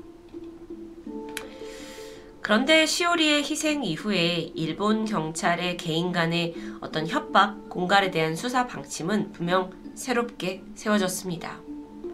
그리고 2006년 사건을 담당했던 사이타마현 경찰은 유족에게 어떤 불성실한 대응 그리고 명예훼손을 인정하면서 약 5천만 원 정도를 배상하게 되죠. 너무도 안타까운 게 그 당시엔 스토킹에 대한 인식이 너무 부족해서 되려 죽은 피해 여성을 약간 멸시하는 태도가 만연했다고 합니다. 유가족들은 그래서 이건 죽인 놈만이 문제가 아니라 경찰도 살해 사건에 동참한 거다라면서 울분을 토했는데요. 지금은 좀 괜찮아졌을까요? 최근 한국에서도 스토킹 범죄가 끊이지 않습니다. 대표적으로 지난 2021년 3월 게임상에서 알게 된 여성이 자신의 연락을 피한다면서 그녀의 엄마와 여동생까지 일가족 3명을 살해한 김태현 스토킹 살인 사건이 기억에 남았는데요. 이런 잔혹한 범죄 양상 때문인지 한국에서도 2021년 10월부터 스토킹 처벌법이 시행 중입니다. 그동안엔 좀 경범죄로 취급이 됐던 것 같은데 이제는 스토킹 범죄 행위가 인정이 되면 3년 이하의 징역을 받고 또 흉기로 범죄를 저지른 경우에 5년 이하의 징역을 받게 됩니다. 참고로 법에서 정의하고 있는 스토킹 행위라는 건 상대 의사에 반해서 정당한 이유 없이 상대 혹은 그의 가족에게 접근하거나 집 부근에서 기다리는 모든 행위를 포함합니다. 한 사람과 그의 가족 인생을 완전히 무너뜨릴 수도 있는 스토킹 범죄. 혹시 여러분도 이게 그저 뭐 남녀 사이에 과한 애정으로 인해 벌어진 남의 일이라고 가볍게 여기고 있진 않으실까요? 스토킹은 분명 뼛속까지 찌질하고 비열하지만 한편으로 심각한 강력범죄라는 걸 강조하고 싶었습니다. 토요미스테리 디바제식합니다.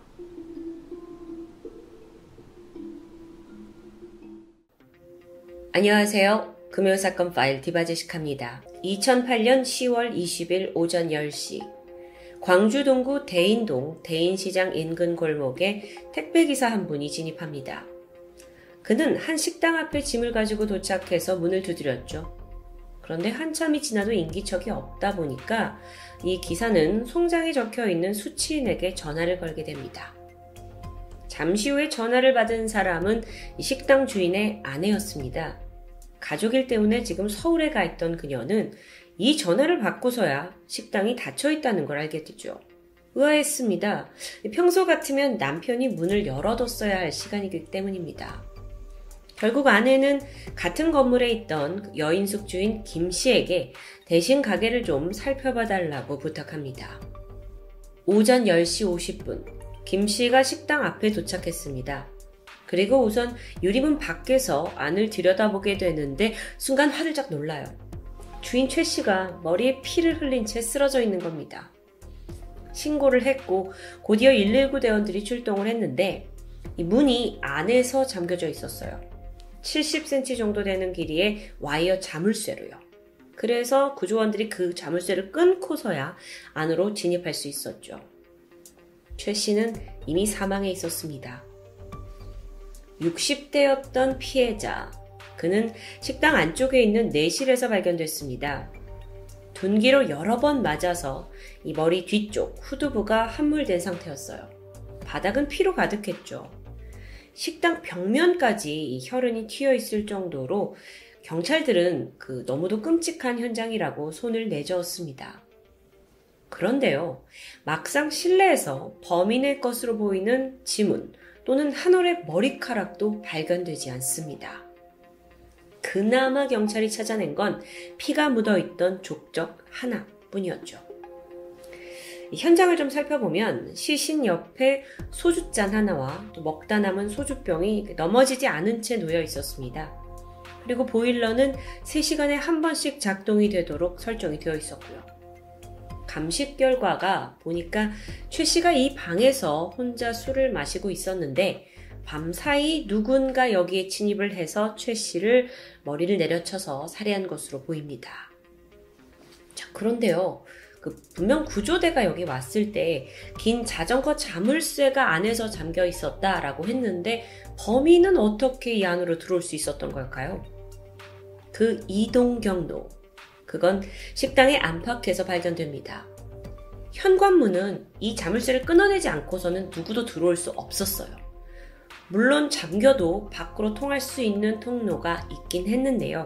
거긴 외부 화장실로 통하는 쪽문이었습니다. 그리고 바로 거기에서 범인의 것으로 추정되는 발자국이 남아 있었던 거죠. 어쨌든 그쪽 문을 열고 나가면 외부로 연결된 좁은 통로가 있었고 그리고 담을 넘으면 비로소 밖으로 나가는 문이 나오게 됩니다. 그리고 경찰 조사 결과 이 담에 장갑 낀 손으로 만진 혈흔이 남겨져 있었습니다. 자, 그렇다면 범인은 식당에 들어오고 나갈 때 모두 이 통로를 이용한 게 확실했죠. 어, 그렇다면 뭔가 이 사정을 잘 아는 사람이 아닐까 싶은데요. 부검 결과를 좀 볼까요? 피해자의 사이는 두부 손상. 직경 3cm 정도 되는 뭉툭한 둔기류에 두 개의 골이 조각나는 분쇄 골절이 보였습니다. 그리고 적어도 약 8번 정도의 강한 타격으로 사망했다는 결과가 나오는데요. 심지어 최 씨 손에는 공격을 받은 후에 머리를 이렇게 감싸쥐면서 생기게 된 방어훈도 있었습니다. 그런데 이완 또 반대로 적극적으로 반항을 하거나 도망치려는 흔적은 없었어요. 그렇다면 이걸 어떻게 해석할 수 있냐면 최 씨가 술을 마셨죠. 그리고 잠이 들었습니다. 그 사이에 범인이 와서 최 씨는 범인의 얼굴도 제대로 보지 못한 채 이렇게 변을 당했다라고 볼 수 있겠죠. 그럼 그 흉기는 뭐였을까요? 그게 의외의 곳에서 발견됩니다. 바로 식당의 마루 밑에 공구함 안에 있던 장돌이입니다. 보니까 이미 물에 씻어서 혈흔을 지운 흔적까지 있어요. 근데 국가수 분석을 해봤더니 피해자의 혈흔을 제외하고는 별다른 게 발견되지 않았죠. 그런데 여기서 또 다른 음, 범인을 추정할 수 있는 특이한 증거 하나가 있습니다. 주방에 있던 칼에서 혈흔이 검출된 겁니다. 근데 정작 시신에는 칼로 인한 상처가 없었어요. 그래서 이게 범행 도구로 간주되진 않았죠. 근데 이 상황을 전문가들이 어떻게 해석을 하냐면 범인이 어쩌면 이 장돌이 하나만으로 피해자를 제압하지 못할 것 같았기에 칼에도 손을 댄 흔적이라고 분석합니다. 그런 심리였다면 범인은 60대 남성을 혼자 제압하기에는 좀 체력적으로 벅차거나 또는 아예 비슷한 연령대의 사람일 수도 있습니다. 왜소한 체격일 가능성도 높겠죠. 이렇게 단서들을 통해서 만이라도 범인이 어떤 심리였는지 또 어떤 사람인지 추정할 수 있다는 게 정말 흥미로운데요. 어쨌든 사건 당시 아내는 결혼을 앞둔 큰딸 이사를 도와주기 위해서 서울에 있었습니다. 그 남편이 혼자 남아서 장사를 했는데 범인은 혹시 그가 혼자 있을 거라는 걸 알고 온 건 아닐까요? 최 씨가 사망하기 하루 전인 10월 19일 저녁 그를 목격한 사람이 있었습니다. 밤 9시 30분쯤 인근에서 신발 가게를 운영하던 부부가 불이 켜져 있는 식당을 찾아오게 돼요. 그때 최 씨는 혼자 돼지고기 안주에 소주를 마시고 있었습니다. 그러면서 부부에게 함께 마시겠냐? 라고 물었지만 이 신발 가게 부부는 아유, 괜찮다 하면서 인사만 하고 나오게 되죠. 이후 밤 10시 50분에는 길을 지나가고 있던 이웃이 유리창을 통해 혼자 술을 마시던 최 씨를 목격합니다. 그리고 다음 날 10월 20일 새벽 1시 반쯤에 인근 노래방 사장이 식당 앞에 있는 최 씨를 목격해요. 아마도 이때 식당 문을 닫기 위해서 잠시 밖에 나왔고 다시 들어간 후에 혼자 계속 술을 마시다가 잠들었을 것으로 추정됩니다. 자, 그러면 이 목격담을 토대로 사망 추정 시간이 가능해지죠. 새벽 1시 반 마지막 목격 그 타이밍을 시작으로 해서 택배 기사가 방문한 다음날 아침 오전 10시까지. 근데 이게 다가 아닙니다. 당시 피해자의 주량과 또 혈중 알코올 농도에 따라서 추정 시간을 더 좁힐 수 있었고요. 그 결과 최종적으로 새벽 4시 반에서 5시 사이로 확인됩니다. 이 식당은 대인동 시내 한복판에 위치하긴 했지만 CCTV가 없었고요. 또 늦은 밤에는 인적이 매우 드문 곳이에요. 그래서 목격자가 없었습니다. 경찰은 이 4시 반에서 5시 꽤 굉장히 적은 시간대니까 이때 같은 기지국에서 휴대전화를 사용한 600여 명을 추적하게 돼요. 여기서도 별다른 특이점을 발견하지 못했죠. 그렇다면 지금 봤을 때 범인이 남기고 간 건 그 쪽문 앞에 남아있던 신발 자국 뿐입니다. 다행히 추적을 해보니까 인근 대형마트에서 같은 문양이 되어 있는 신발이 나타났고요. 그걸 또 구입한 97명을 모두 조사하게 돼요. 하지만 용의자는 아니었죠. 범행 현장에 천장까지 피가 튀어 있었다 했는데 경찰은 분명히 현장에서 범인의 옷에도 혈흔이 묻었을 거라고 예상했습니다. 그래서 인근 세탁소를 나 탐문했죠. 하지만 연관 있어 보이는 제보는 나타나지 않습니다. 그럼요, 다시 좀 사건을 근본적으로 들여다볼게요. 왜 그를 죽인 걸까요? 경찰은 수사 초반에 금품을 목적으로 한 강도 살해가 아닌가라고 의심했습니다. 그도 그럴 게 이 현장에서 시가로 약 300만원 상당의 금시계하고 또 60만원짜리 반지, 끼고 있던 반지가 사라졌기 때문이에요. 근데 이 귀금속들은 20년 전에 최 씨 아내가 사서 남편에게 선물한 것들이었다고 합니다. 평소에도 애지중지하면서 최 씨가 끼고 다녔는데요. 반지를 끼고 있던 그 왼손 넷째 손가락을 살펴보니까 피부가 벗겨져 있어요. 그러니까 범인이 반지를 억지로 꺼내면서 생기게 된 상처겠죠. 이게 단서일 수 있습니다. 그래서 경찰은 사건 직후에 광주와 전남 지역 금은방에다가 최 씨의 반지, 시계, 이거와 동일한 제품을 작물 수배에 올리게 됩니다. 굉장히 그 다양한 방식으로 범인을 추적해 나가는데, 그런데 이 작물 수배를 통해서도 별다른 제보가 들어오지 않습니다. 이렇게 수사가 진행이 되면서 단순 강도가 과연 맞는가? 라는 음, 의문이 들기 시작했고 수상한 점도 분명 있었어요. 문이 안에서 잠겨 있었다는 거, 그리고 또 식당에 그 흉계였던 장도리가 그대로 남겨져 있었죠. 게다가 그게 식당을 잘 아는 사람이 아니라면 모를 만한 그런 장소에 숨겨져 있었고요.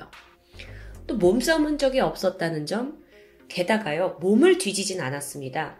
몸에 있던 현금 7만 원은 그대로 남아 있었던 거예요. 자, 그래서 이게 이상한 점이 이제 스멀스멀 나오기 시작하는데 또 한 가지. 범인이 60대인 최 씨의 머리를 8번이나 가격했다? 사실 이미 한 번 맞았을 때 쓰러졌을 겁니다. 그런 그를 재차 가격했다고 볼 수 있죠. 그럼 이건 어, 강도를 위장한 원한에 의한 살인일 가능성이 충분히 있어 보이는 겁니다. 이제 경찰은 주변 사람들을 하나둘씩 용의선상에 뒀습니다. 아니, 그러던 중에 새로운 사실이 드러나는데, 사실 최 씨가 이웃들과 꽤 잦은 갈등을 빚고 있었어요. 최 씨가 사실 5년 전에 늘 수술을 받았는데, 그때 이후 성격이 좀 괴팍해졌다고 합니다. 그러면서 이웃 간의 충돌이 잦아졌죠. 또 이 식당에서 종종 화투판이 벌어졌는데, 뭐 그런 것 때문에 고성이 오가는 일도 많았고요. 그러면 평소에 그에게 감정이 좋지 않았던 사람이 분명 있을 것 같은데요. 그러던 중에 포착된 인물이 인근의 또 다른 식당 주인 A씨였죠. 과거에 최 씨가 이 식당에 가서 소주하고 안주를 시켜 먹은 적이 있습니다. 근데 계산을 안 하고 그냥 나간 거예요. 그 주인 A씨가 붙잡아서 왜 돈을 안 내냐. 그 최 씨가 아, 나돈 계산하지 않았냐 하고 막 우기는 과정에서 실랑이가 있었습니다. 그게 다가 아니에요. 이 이제 싸움이 났다라는 전화를 받고 A씨의 아들까지 합세를 해서 결국 뭐 세 사람이 엉겨붙어서 큰 몸싸움이 있었다고 하는데요. 경찰은 이 사건에 연루된 모든 사람들을 용의선상에 올리게 됩니다. 그리고 조사를 해 가는데 결정적으로 이 현장에서 유일한 단서인 족적 있죠. 이 족적과 그 누구도 일치하지 않아요. 그래서 모두 용의선상에서 제외되죠. 이후에 수사의 범위는 같은 건물에 있던 이웃들로 확대됩니다. 그러자 갈등이 있던 또 다른 사람이 떠오르는데 그는 바로 62살의 김 씨였습니다. 그는 이 사건 현장 2층에 있던 여인숙에서 장기 투숙을 하던 사람이에요. 김 씨가 하루 8천원을 내면서 약 6년째 여기에 머물고 있었죠. 경찰이 그를 주목한 데는 분명한 이유가 있었는데 이 김 씨가 사건 다음 날부터 돌연 종적을 감췄기 때문이에요. 도망가는 사람이 가장 수상하죠. 최 씨와 김 씨, 음, 두 사람 사이에 어떤 일이 있었나 보니까 최 씨가 평소에 좀 눈이 잘 안 보여서 인상을 찌푸리면서 사람을 보는 일이 많았다고 합니다. 근데 이걸 몰랐던 김 씨가 아, 왜 이렇게 기분 나쁘게 사람을 쳐다보냐? 라는 이유로 최 씨와 말다툼을 하게 된 거죠. 그리고 나서 최 씨가 이제 죽었다라고 막 경찰이 몰려들게 되자 그 김 씨가 아 나는 음, 원래 본업인 치약을 좀 팔러 가야겠다 하고 떠났고 이후에 자취를 감춘 겁니다. 또 주변인들 증언에 따르면 김 씨가 평소에 잘 신고 다니던 그 검은 구두가 현장에서 발견된 족적 밑창과 매우 흡사하다고도 하는데요. 경찰은 즉각 김 씨를 추적하기 시작했습니다. 아이, 그런데 알면 알수록 이 사람이 참 미스테리예요. 듣기로는 경기도에 있는 한 공장에서 물건을 뗐고 그리고 광주 전남 지역에 있는 유흥업소 종사자들에게 치약과 양말을 팔면서 생계를 유지했다고 합니다. 근데 이상하게 이 사람의 이름을 아는 사람이 아무도 없다는 거예요. 물건을 팔 때는 이 자기가 지금 머물고 있는 그 여인숙의 업주 이름을 사용했고요. 공장에서 치약을 떼오잖아요. 이때도 가명을 사용했고요. 게다가 카드나 ATM기는 사용하지 않고 오직 무통장 입금만 이용했던 겁니다. 택배를 받는 그 수취인의 이름조차 가명이었어요. 치약장수 김씨, 그는 6년 동안 한 장소에 머물렀지만 연락처와 지문, 아니 신원에 대해서 전혀 남기지 않은 아주 미스테리한 인물이었습니다.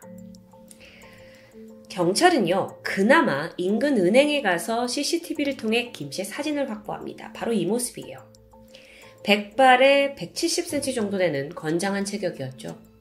근데 단서가 여기서 뚝 끊기고 맙니다.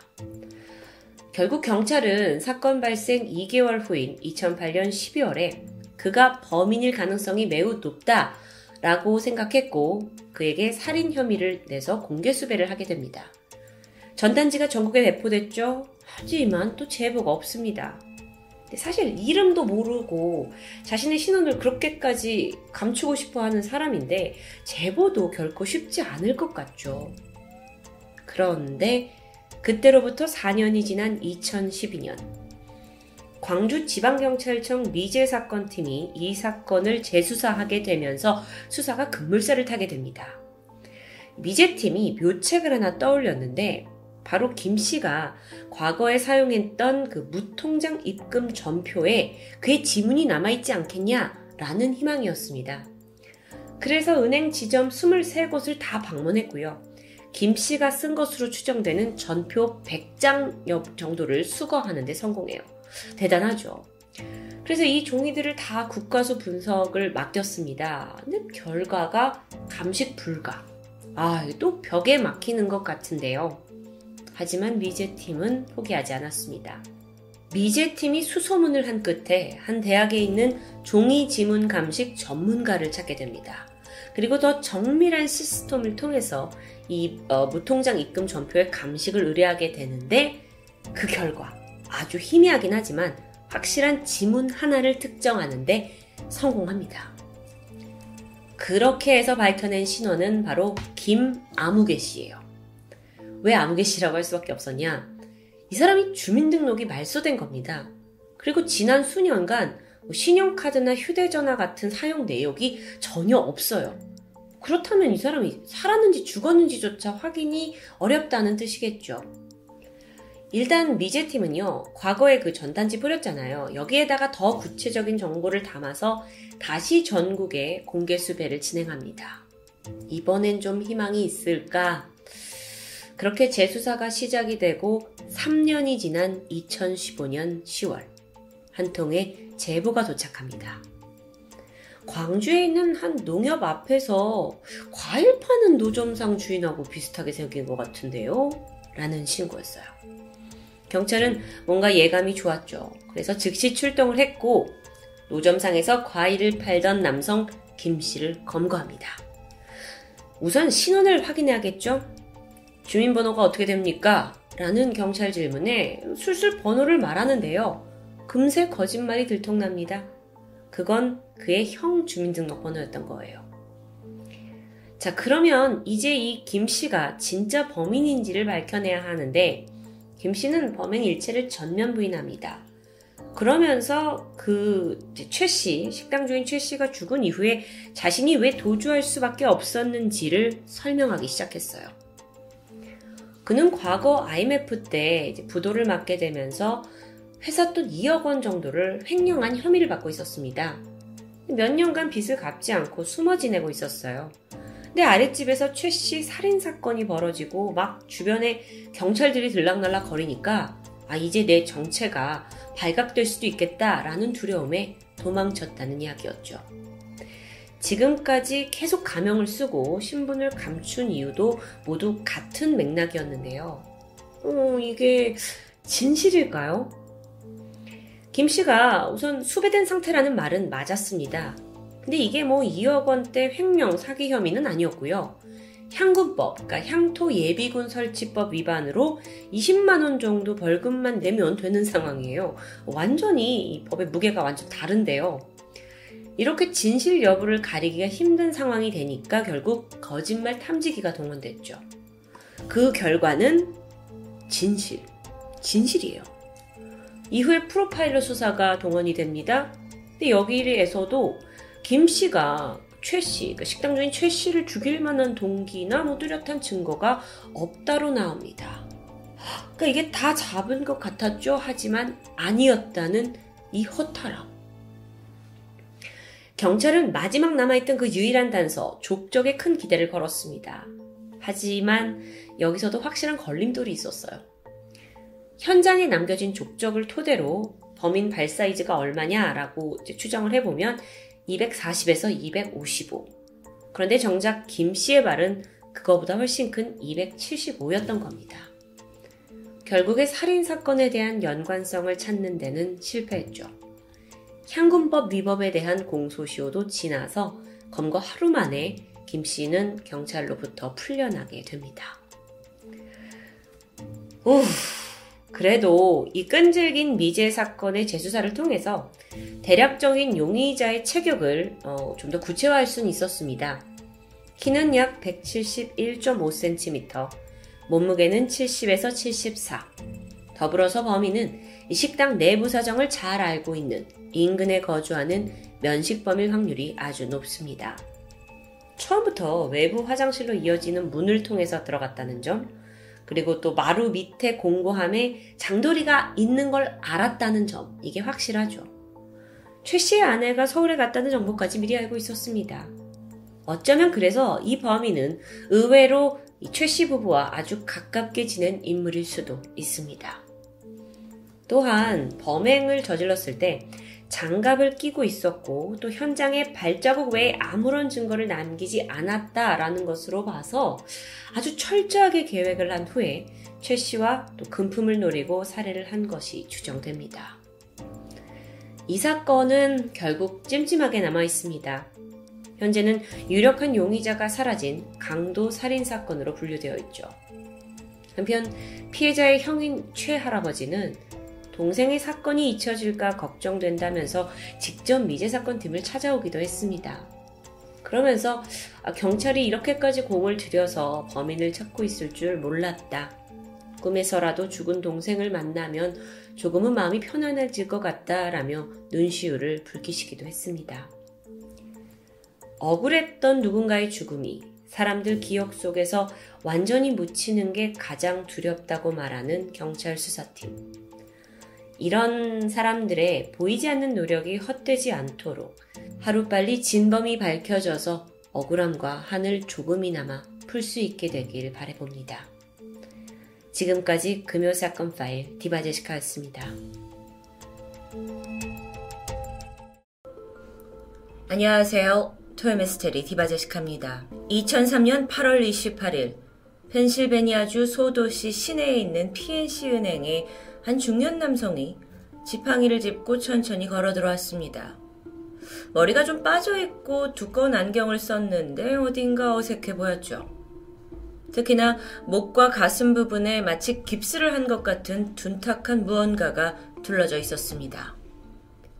그날 은행에는 먼저 도착한 고객들이 꽤 있었는데 중년 남자가 창구에 서서 침착하게 차례를 기다렸고 잠시 후 직원을 만나게 됩니다. 그는 대뜸 종이 한 장을 내밀었죠. 거기에 써 있는 글귀는 당장 이 가방에 25만 달러를 채워 넣어라. 15분을 주겠다. 예상대로 그는 변장을 하고 들어온 은행 강도였습니다. 직원이 어찌해야 할지 당황하던 차 남자가 입을 열었는데 자신의 몸에 지금 폭탄이 장착되어 있고 시간 안에 돈을 주지 않으면 이게 터질 거라는 경고였죠. 겁에 질린 직원은 일단 창고에 있던 현금 9천 달러를 넘겨줍니다. 남자가 돈을 챙긴 후 유유히 은행을 빠져나갔죠. 그런데 이때 창고에 놓여있던 사탕을 까먹는 여유로운 모습까지 보였습니다. 신고를 받고 곧장 경찰이 출동했는데 사건 발생 20분 만에 인근 도로에서 범인을 발견합니다. 근데 또 이때 남자의 행동이 어딘가 기이했죠. 도망치려는 시도도 없이 순순히 앉아 있는 겁니다. 결코 일반적인 행동은 아니었습니다. 경찰관이 그를 검거하기 위해서 조심히 다가가는데 이때 남자가 소리칩니다. 지금 내 몸에 폭탄이 있어요. 자신은 지시에 따라서 움직이는 인질일 뿐이라면서 지시를 따라야만 이 폭탄, 목에 걸려있는 폭탄을 해제할 열쇠를 찾을 수 있다고 다급하게 설명합니다. 듣고 있던 경찰들은 헷갈리기 시작하죠. 만에 하나 진짜 폭탄이라면 그를 섣불리 체포하는 건 너무도 위험한 일이었습니다. 결국 경찰이 그와 거리를 좀 둔 채 폭탄물 처리반에 연락을 했고 우선 그들을 기다려보기로 합니다. 그런데 그날따라 도로 정체가 심각했어요.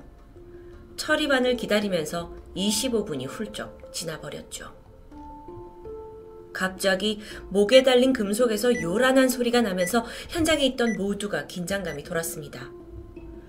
폭탄을 차고 있던 이 범인은 살려달라고 애원하기 시작했죠.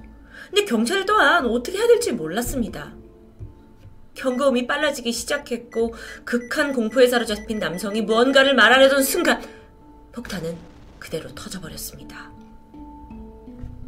의문만 남긴 채 은행 처리범은 현장에서 즉사했고 이때는 폭탄물 처리반이 도착하기 3분 전이었죠.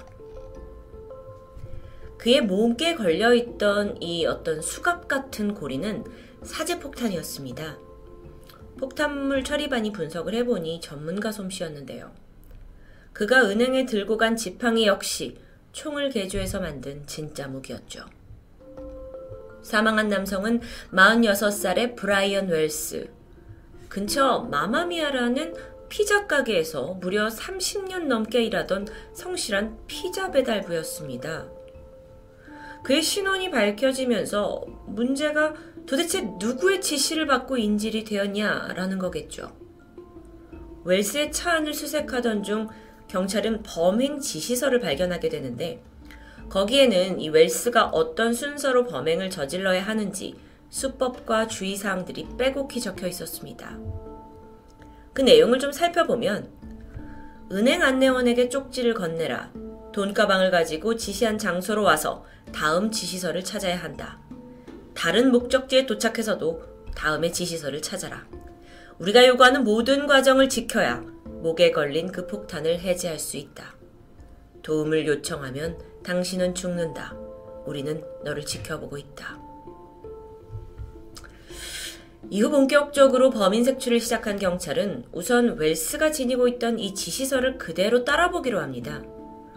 은행에서 돈을 훔친 웰스가 인근 맥도날드 간판 아래에서 두 번째 지시서를 획득했죠.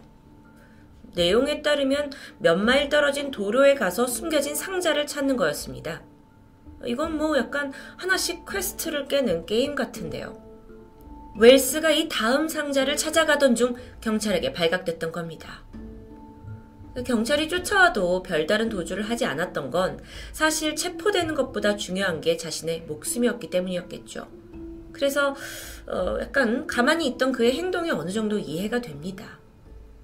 이제 문제는 이 지시서가 다음 단계로 넘어가지 못한 상황에서 경찰 역시 더 이상의 단서를 얻지 못하고 있었다는 건데요.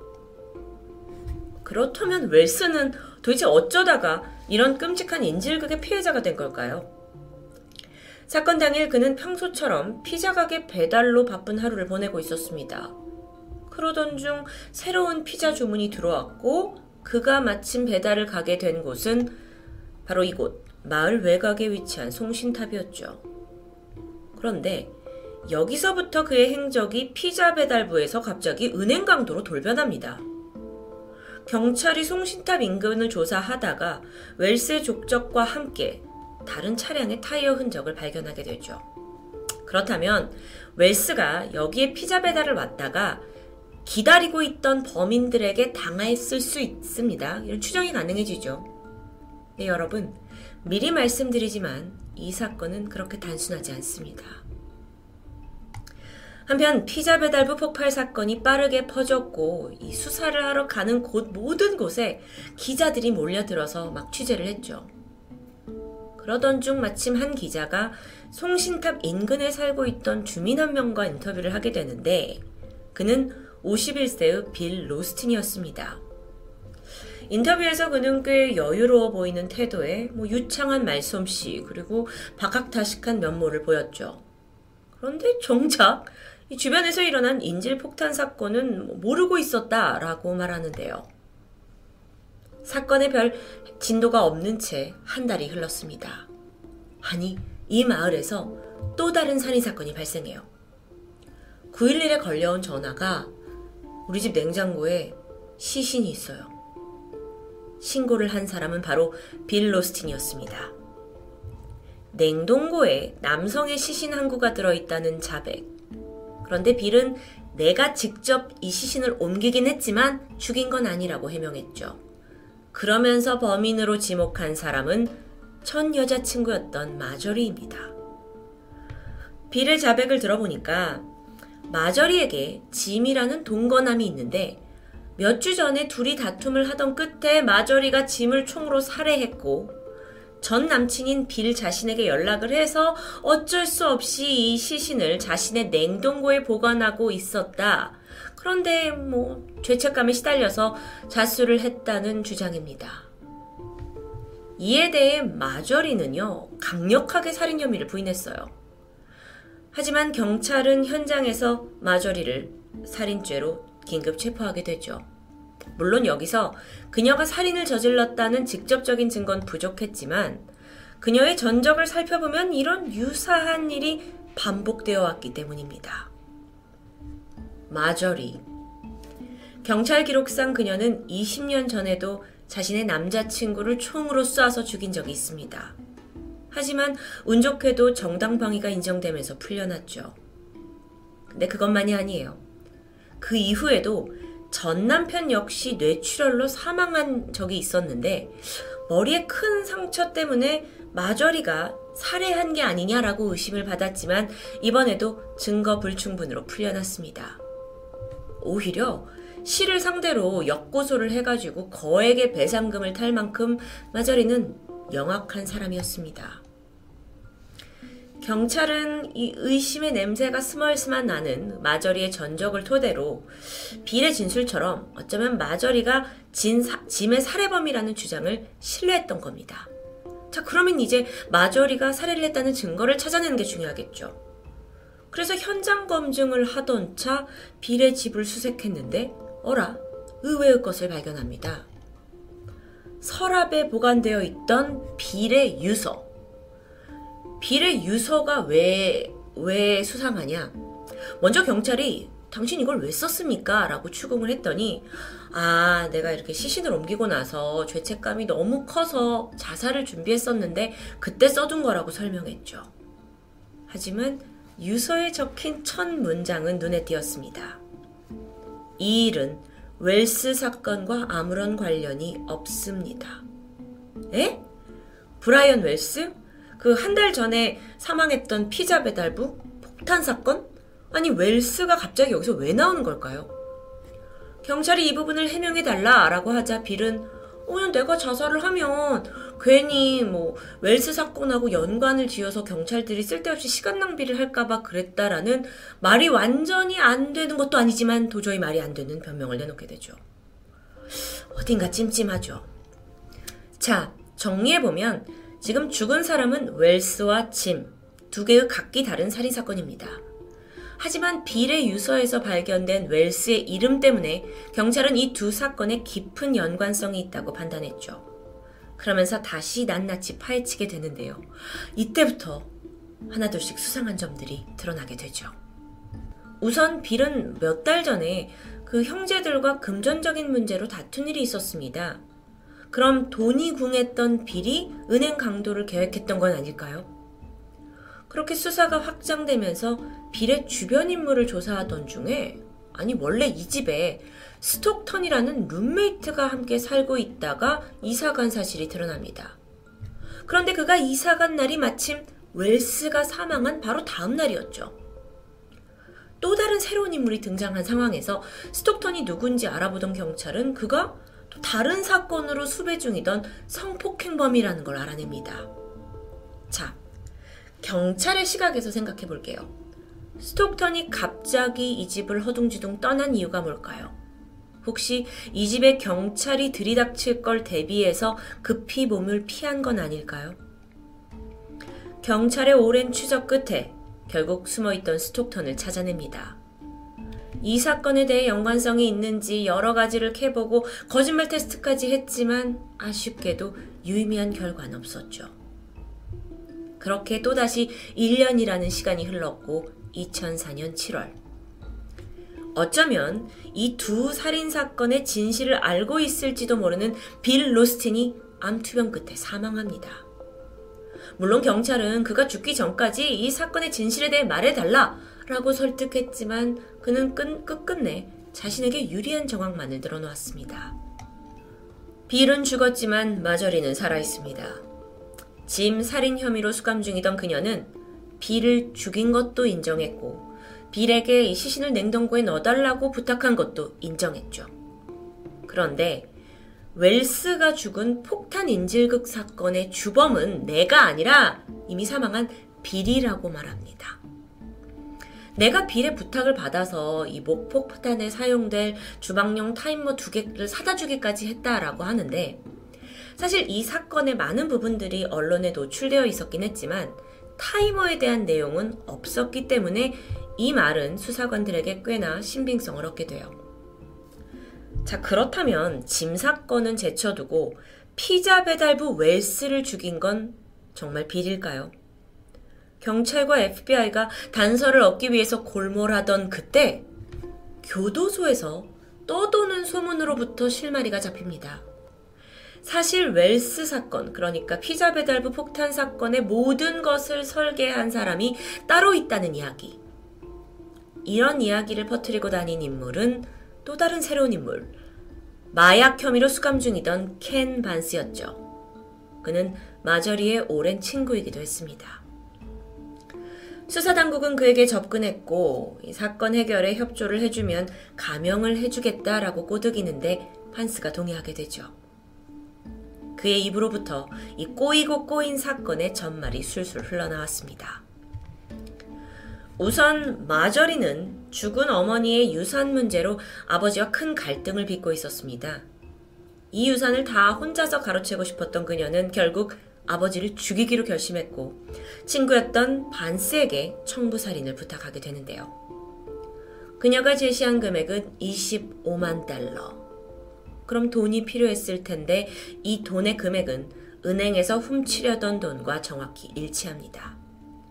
그러니까 마저리가 아버지를 죽일 돈을 구하기 위해서 이 피자맨을 인질로 잡고 은행을 털 걸 계획했고 이 일에 전 남친 빌은 물론 그의 룸메이트였던 스톡턴까지 다 가담했다는 진술. 그런데 심지어 더 충격적인 반전이 있습니다. 그동안 인질 피해자로 알고 있던 브라이언 웰스 역시 공범이었다라는 고백. 만약 이게 사실이라면 은행 CCTV에서 자기가 인질인 상태, 목에 폭탄이 걸려있는 상태에서도 여유롭게 사탕을 먹던 그 모습이 어딘가 앞뒤가 맞는 듯 하죠. 근데요, 왜 공범에게 굳이 폭탄까지 설치해서 죽였던 걸까요?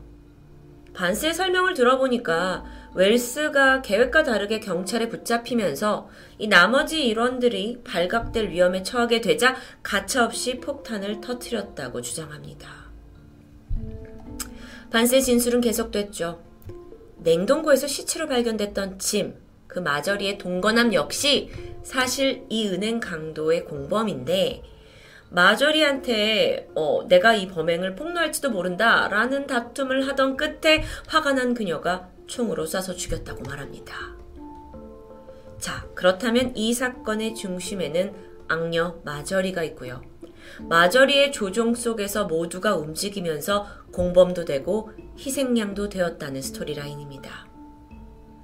물론 공범으로 지목된 빌, 짐, 웰스는 이미 사망했어요. 그렇기 때문에 충분히 반스가 뭐 자신에게 유리하고 그들에게 불리하게 이야기를 꾸며냈을 가능성이 있었죠. 하지만 이 진술들이 상당히 구체적이었고 경찰은 결국 이걸 참고해서 수사를 진행합니다. 많은 증거 확보 작업 끝에 마침내 마저리는 브라이언 웰스 사건의 주범으로 기소됩니다. 이 사건이 굉장히 복잡한데요. 다시 한번 정리해보면 아버지를 죽이려고 돈이 필요했던 마저리가 주변 사람들 모아서 뭐 동거남, 전남친, 친구 다 모아서 일단 은행 털자라고 계획을 했는데 그 중에 웰스가 발각이 돼버리자 마저리가 그냥 죽여. 그래서 무참히 폭탄 버튼을 눌러버렸죠. 그리고 살해가 되자 어, 내가 이 모든 걸 누설할 거야 하는 동거남 짐도 살해했습니다. 공범이자 전 남친 빌과 마저리의 사이가 틀어지면서 빌이 어 마저리가 시신 죽여가지고 냉동고에 넣어놨어요 하고 신고했고요. 게다가 청부 살인을 맨 처음 요청받았던 반스가 교도소에서 입을 열면서 이 모든 전말이 드러나게 된 것이었죠. 마저리. 그녀는 이 사건에 개입된 4명의 남자를 손바닥 안에서 조정하면서 마음에 안 들면 그냥 죽여버리는 아주 잔인하고 사악한 악녀였던 겁니다. 2011년 마저리의 재판이 열렸습니다. 그녀는 굉장히 당당했어요. 나한텐 정신병력이 있다. 이건 무죄다. 를 주장했지만 결국엔 종신형을 받게 되죠. 판결 이후에 나만 벌 받는 게 너무 억울하다. 라고 말하면서 간접적으로 자신의 죄를 시인하게 돼버립니다. 그렇게 얽히고 설킨 일명 피자맨 사건은 마저리의 판결 이후 공식적으로 종결이 되지만 여러분 여전히 어딘가 찜찜한 미스테리가 남아 있습니다. 폭탄으로 사망한 브라이언 웰스. 평범한 피자 배달부가 갑자기 은행 털이범이 됐다. 그런데 공범이었다? 근데 왜 굳이 폭탄을 몸에 달고 있었을까? 반스에 따르면 웰스는 사실 이걸 가짜 폭탄으로 알고 가담을 했지만 사건 당일이 돼서야 진짜란 걸 알아채고 도망치려 했다고 말합니다. 그런데 막판에 그 송신탑에서 일당들이 그를 붙잡고 협박을 하고 폭탄을 채워버리는 바람에 어쩔 수 없이 벌어진 사건이라고 설명하죠. 그런데 여전히 그냥 정말 30년 동안 피자 배달만 했던 사람이 갑자기 큰 돈을 욕심내서 이런 범죄에 가담했다라는 과정은 쉽게 이해가 되질 않는데요. 하지만 죽은 자는 말이 없죠. 그렇게 사건 발생으로부터 10년이 지났을 무렵에 이번엔 이 의문을 해소해줄 새로운 인물이 등장합니다. 제시카라는 매춘부였는데 그녀는 죽은 웰스가 자신의 고객이었고 한편으로 자신은 반스로부터 종종 마약을 구매했던 관계라고 설명했죠. 이 세 사람의 관계가 이해가 됩니다. 그렇게 알고 지내다가 제시카가 마저리 빌 반스 일당에게 5천불을 받고 인질 역할을 해줄 웰스를 소개해줬다고 자백합니다. 음, 그렇다면 돈을 받고 해줬다. 웰스가 왜 이런 지경에 처했는지 어느 정도 이해가 되겠죠. 하지만 정말 그가 공범인지 아니면 마저리 일당이 조금이라도 면죄부를 받기 위해서 애꿎은 배달부를 공범으로 둔갑시켰는지는 여전히 의심점이 남아 있습니다. 2017년 4월 마저리는 유방암으로 감옥에서 생을 마감합니다. 마치 하나의 게임처럼 은행 강도를 모의했던 일당. 반전에 반전을 거듭한 이 피자 배달부의 정체가 미스테리로 남으면서 이 히데의 사건은 넷플릭스에서 누가 피자맨을 죽였나 라는 범죄 다큐멘터리로 제작되어 공개되었습니다.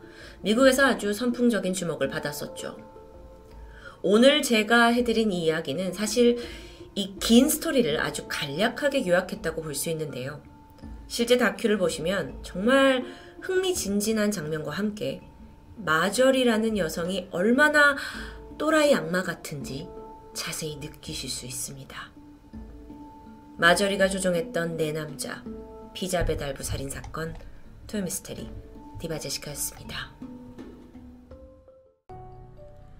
안녕하세요. 토요미스테리 디바제시카입니다. 지금으로부터 6년 전인 2015년 12월 독일 프랑크푸르트 오성크 호텔에서 40대 한국인 여성이 숨긴 채 발견됐다는 뉴스가 보도됩니다.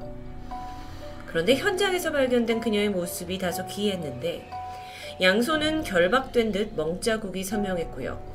온몸에 폭행 자국과 함께 얼굴은 수건으로 덮여 있었죠. 부검 결과 직접적인 사인은 흉부 압박으로 인한 질식사입니다.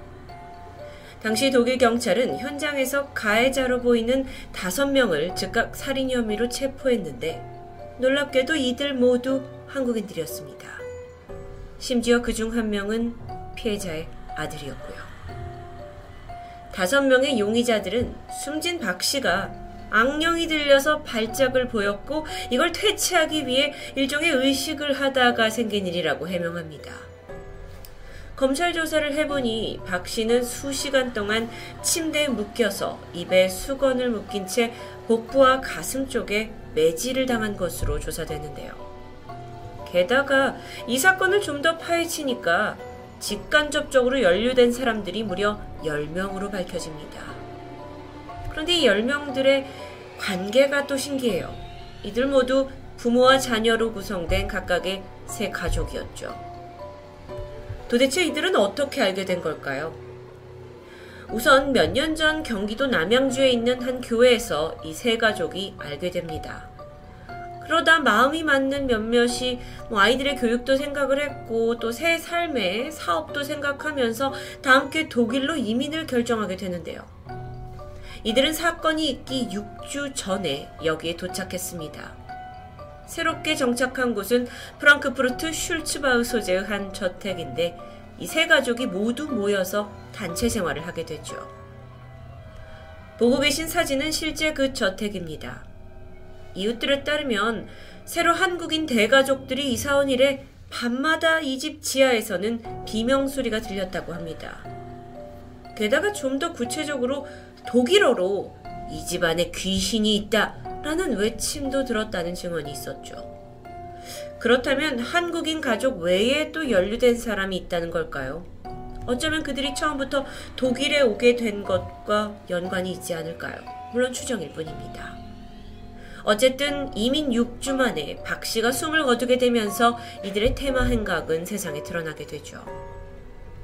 여러분, 공식적으로 구마의식을 충괄한다고 알려진 가톨릭 교회, 그리고 이 가족들이 믿고 있던 개신교, 이 두 쪽은 이 사건에 대해 굉장히 냉담했습니다. 가톨릭 교리에 따르면 구마는 특별히 교육을 받아서 선별이 된 성직자가 할 수 있습니다. 뿐만 아니라 이건 뭐 주교의 허가와 또 세밀한 의학적 검사가 동반돼야 되는 아주 까다로운 작업이에요. 그래서 이 가족이 공식적으로 카톨릭으로부터 퇴마를 허용받았다고 보긴 힘듭니다. 그러면 그 반대인 개신교 쪽에서도 우리는 구마 행위를 하는 경우가 별로 없다라는 입장을 내비쳤는데요. 사실 구마 행위가 뭐 그마저도 기도로 진행이 되고 구타 같은 건 전혀 없다고 설명했습니다. 결국 이 사건은요, 카톨릭이나 개신교, 이런 종교와는 정말 무관한 세 가족의 집단 광기로 볼 수밖에 없을 텐데요. 특히나 박 씨를 사망에 이르게 한 가해자들 중 리더가 있었습니다. 김 씨라는 남성인데, 그는 이 세 가족들 중에서도 마치 사이비 종교처럼 모든 사람들을 휘두른 그런 정황이 포착되죠. 퇴마 의식을 하다가 독일에까지 가서 한 사람의 목숨을 잃게 한 이 모든 구체적인 정황 정말 너무도 궁금한데 아직은 세세하게 밝혀지지 않았습니다. 게다가 주교 용의자 5명이 모두 1급 살인죄로 독일에서 수감 중이기 때문에 세세한 실상을 한기에는 한계가 있었죠.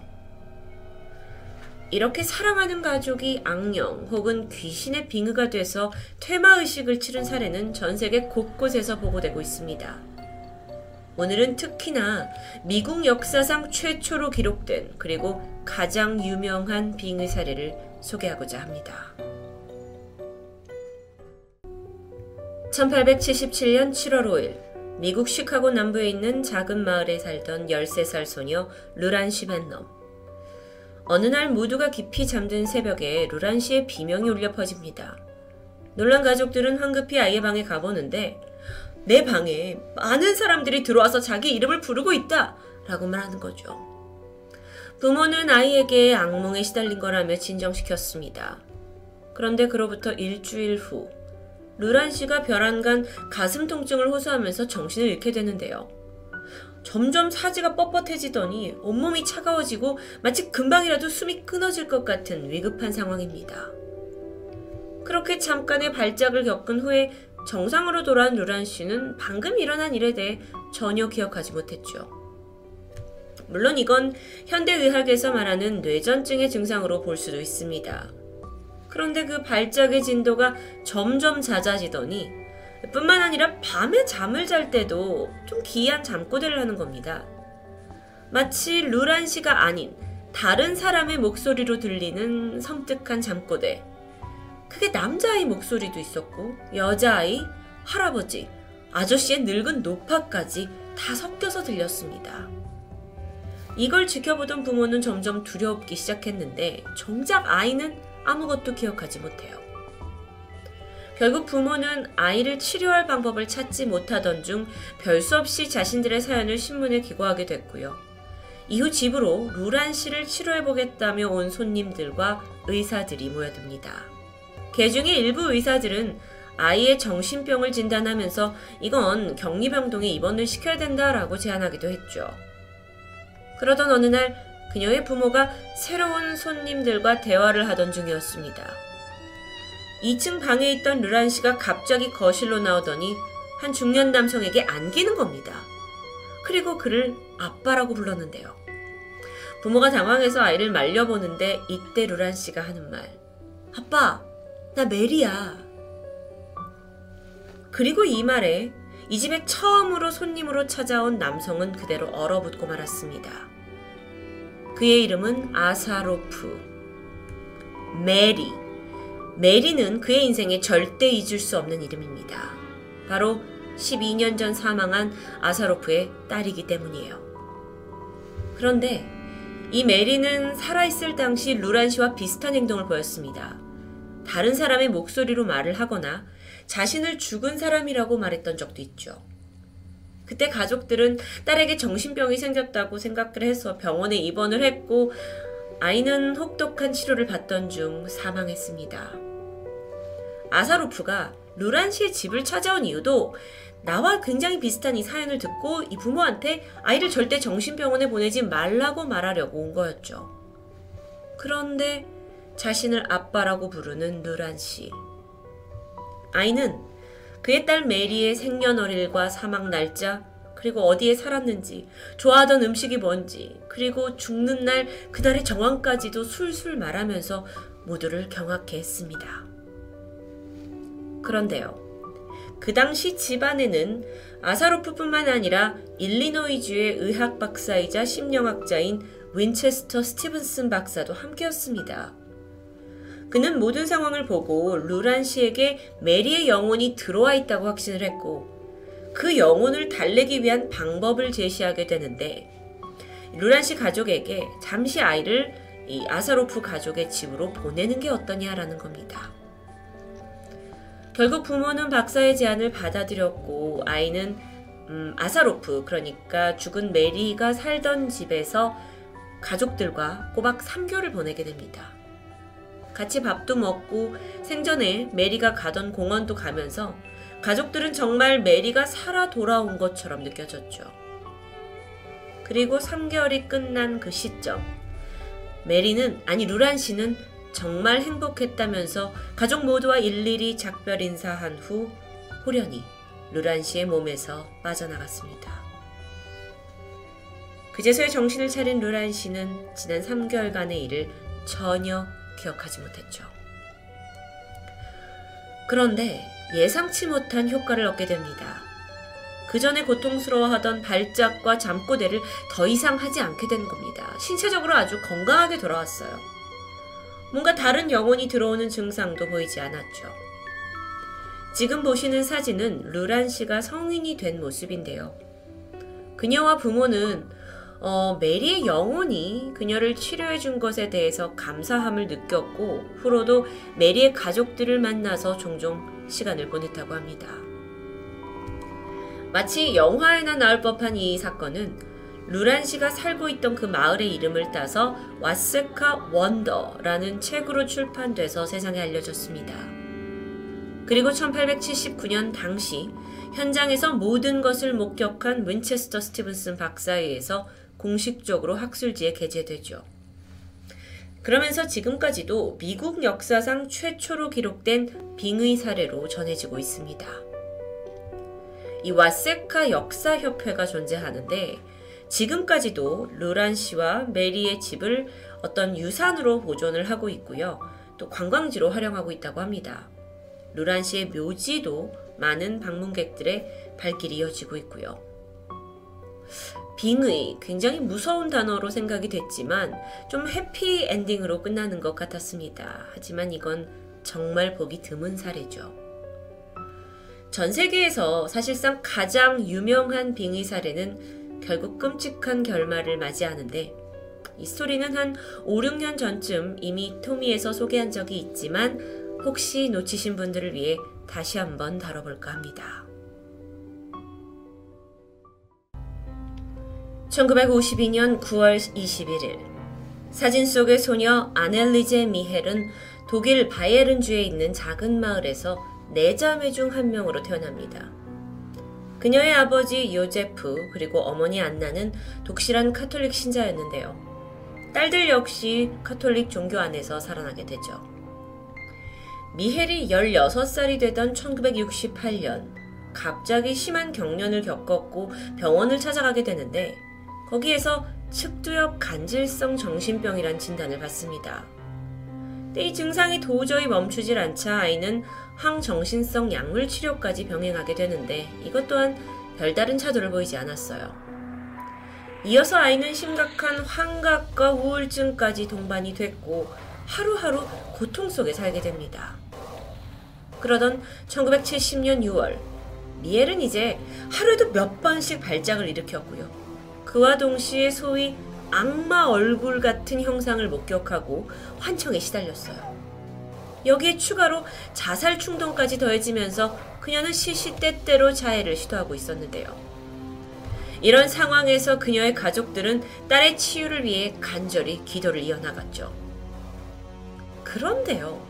아이는 성당과 성물, 그리고 이 성수에 극심한 거부 반응을 보이기 시작합니다. 아예 성당 안에 한 발자국도 들어가지 못했고요. 가톨릭 성인들의 사진조차 제대로 쳐다보지 않는 듯 했죠. 그러면서 동시에 환청이 더 심해지는 듯 했는데요. 하루는 막 귀를 막으면서 엄마한테 울기 시작합니다. 제발 이 말 좀 안 들리게 해달라고. 귓가에서 누군가 속삭이는 거예요. 너는 저주받았다. 너는 지옥에서 썩게 될 거다. 미엘의 상황은 날이 갈수록 악화되고 있었습니다. 가족들에게 정말 입에 담지 못할 천한 욕설을 퍼부었고요. 폭행도 서슴치 않았죠. 게다가 음식을 먹지 않으니까 몸은 점점 바짝 말라갑니다. 침대에서 잠을 자다가 자꾸 바닥으로 떨어졌는데 사실 이건 대표적인 빙의 현상 중 하나라고 합니다. 이 외에도 자신의 뭐 대소변을 먹기도 하고 거실에서 그대로 응가를 하기도 하고 아주 이건 누가 보기에도 위태로운 상황이었는데요. 결국 가족들의 간절한 요청 끝에 인근 마을 가톨릭 신부가 집을 방문하게 되죠. 미해를 살펴본 그는 이건 분명 빙의 증상이라고 판단을 했고 교구장에게 정식으로 구마 의식을 허락해달라고 요청합니다. 그런데 카톨릭에서는 빙의가 되었다는 걸 증명하는 조건이 까다롭습니다. 그래서 몇 번의 거절을 당했지만 결국 미엘은 구마사제들의 도움을 받게 되죠. 그렇게 1975년 9월 24일부터 76년 6월까지 약 10개월에 거쳐서 미헬은 총 67번의 구마의식을 받았습니다. 그 과정에서 몸속의 음성을 통해 총 4개의 악령이 들어와 있는 걸 확인했고 그 중 한 명은 자신이 악마 루시퍼라고 주장하기도 했죠. 하지만 이 구마의식이 행해질수록 미헬 또한 육체적, 정신적으로 약해지고 있었습니다. 결국 1976년 6월 30일 어, 67번째 구마의식을 받은 미헬이 무섭다 라는 말을 마지막으로 남겼고 다음 날인 7월 1일 세상을 떠나고 말았죠. 그녀 나이 고작 23살이었습니다. 부검을 통해서 밝혀진 직접적인 사인은 영양실조와 탈수. 그렇죠. 의학적으로 봤을 땐 그럴 텐데요. 그래서 1976년 이 독일 바이에른주는 딸을 영양실조로 죽게 했어? 미엘의 부모와 또 이 구마 예식을 한 에른스트 알트 신부 또 아르놀트 렌츠 신부를 과실치사 혐의로 고소합니다. 이 소송이 2년 동안 계속되었는데요. 어쩌면 구마라는 건 아직 뭐 믿기 힘든 미스테리한 영역이지만 소송이라는 건 현실적이기 때문에 이 사건이 더 전 세계적으로 알려진 계기가 되기도 했습니다. 2년 동안 진행된 소송, 여기에서 가톨릭 신부 측의 변호사는 이 미헬의 구마 의식이 담긴 테이프를 증거 자료로 제출하기도 했죠. 정말 법정에서 악마의 존재가 있다는 걸 증명해야 했기 때문입니다. 뿐만 아니라 미헬의 이 자매들 또한 그러니까 부모가 일부러 언니한테 밥을 안 준 게 아니다. 미헬이 스스로가 식사를 거부했다라는 걸 증명해내야 하기도 했습니다. 그런데 법의학자들은 아니 딸이 밥을 안 먹더라도 부모가 강제로라도 어, 음식을 먹여야 하는 게 도리 아니냐 라면서 끝까지 부모의 과실치사를 주장했는데요. 결론적으로 부모는 딸이 사망할 때까지 방치한 거다라는 걸로 기소되었고 구마의식을 했던 두 신부 역시 기소됩니다. 재판 결과 4명에게는 각각 징역 6개월에 집행유예 3년형이 내려졌죠. 이건 독일은 물론 전 세계적으로 뜨거운 관심을 받았던 아넬리제 미헬 엑소시즘 사건입니다. 이건 지금까지도 구마에 대한 의구심을 증폭시키는 동시에 한편으로는 정말 빙의가 있는 것이다 라는 걸 증명하는 사건 중 하나로 언급되고 있는데요. 지난 2014년 7월 로마 교황청이 악령에 맞서는 퇴마를 공식 인정했습니다. 그러면서 이 엑소시즘, 구마 의식은 더욱 공신력을 얻게 되는데요. 엑소시즘 능력을 가지고 있는 사제들이 모인 걸 국제 퇴마사 협회라고 합니다. 총 30여 개국에 250여 명의 사제가 가입이 되어 있는데 여기에 한국인 신분은 아직 없다고 합니다. 인간의 몸속에 들어온 악령. 이거 참 흔한 소재입니다. 하지만 그 진실 여부는 여전히 미스테리하죠. 수많은 특이한 사례가 보고되고 있지만 정말 인간의 몸속에 악령이 들어가서 우리를 지배할 수 있다는 건 쉽게 믿지 못할 일인데요. 여러분은 종교를 떠나서 이거에 대해서 어떻게 생각하고 계신가요? 만약 빙의 현상을 믿는다면 맨 처음에 소개했던 독일에서 퇴마를 하다가 40대 여성을 죽음으로 이끈 한국 가족 사건에 대해서는 좀 더 다른 시각을 갖게 될까요? 좀 어려운 문제입니다. 원칙적으로 구마의식은 어디까지나 철저히 검증된 그리고 특수한 교육을 받은 사제를 통해서만 시행된다는 점을 다시 한번 기억해야 할 겁니다. 토요미스테리 디바제식합니다. 안녕하세요. 토요미스테리 디바제식합니다. 지난 2013년 일본의 한 부동산 사이트에 고토구에 있는 고급 맨션이 매물로 올라왔습니다. 그 내용을 좀 살펴보면 맨션 918호실, 햇빛이 잘 드는 한적한 주택가, 도쿄만 지역의 시오미역, 최신식으로 준공된 맨션. 24시간 보안 장치에 CCTV도 있음. 중개료 받지 않고 보증인도 필요 없고 저렴한 이사 비용으로 바로 입주할 수 있음. 전화 부탁합니다. 일본에서 맨션이라는 건 상당히 흔한 주거 시설입니다. 뭐 한국의 빌라나 아파트와 유사한 구조라고 볼 수 있죠. 이 매물 정보를 보면 굉장히 좋은 조건에 나온 최상의 물건 같았는데요. 하지만 어쩐 일인지 관심 있다고 연락 오는 사람도 없었고 행여나 집을 보러 와도 소문을 듣고는 다들 쉬쉬 하는 눈치였죠. 과연 이 집에선 어떤 일이 있었던 걸까요? 여러분도 그 전말을 알게 된다면 결코 이 집에 들어가고 싶지 않을 겁니다. 그때로부터 5년 전인 2008년 4월 19일, 일본의 주간지에 한 안타까운 소식이 실렸습니다. 고토구 맨션에서 20대 여성 행방불명. 기사에 따르면 건물 내부에서 사람이 감쪽같이 사라졌다는데요. 실종된 여성은 토조 루리카. 23살이던 그녀는 이곳에서 언니와 함께 거주 중이었습니다. 사실 여기는 이 지역에서도 월세가 꽤나 비싼 고급 지역에 속했는데 그럼에도 불구하고 자매가 여길 택한 이유는 아주 훌륭한 보안시설 때문이었죠. 이 두 사람은 평소에 타지에서 여자끼리 생활한다는 거에 불안감을 느껴왔고요. 그렇기 때문에 당시로선 좀 드물게 CCTV도 설치되어 있고 관리인이 상주도 하고 또 각 세대마다 자동 잠금 시스템을 갖추고 있던 이 맨션에 입주를 결정했던 겁니다.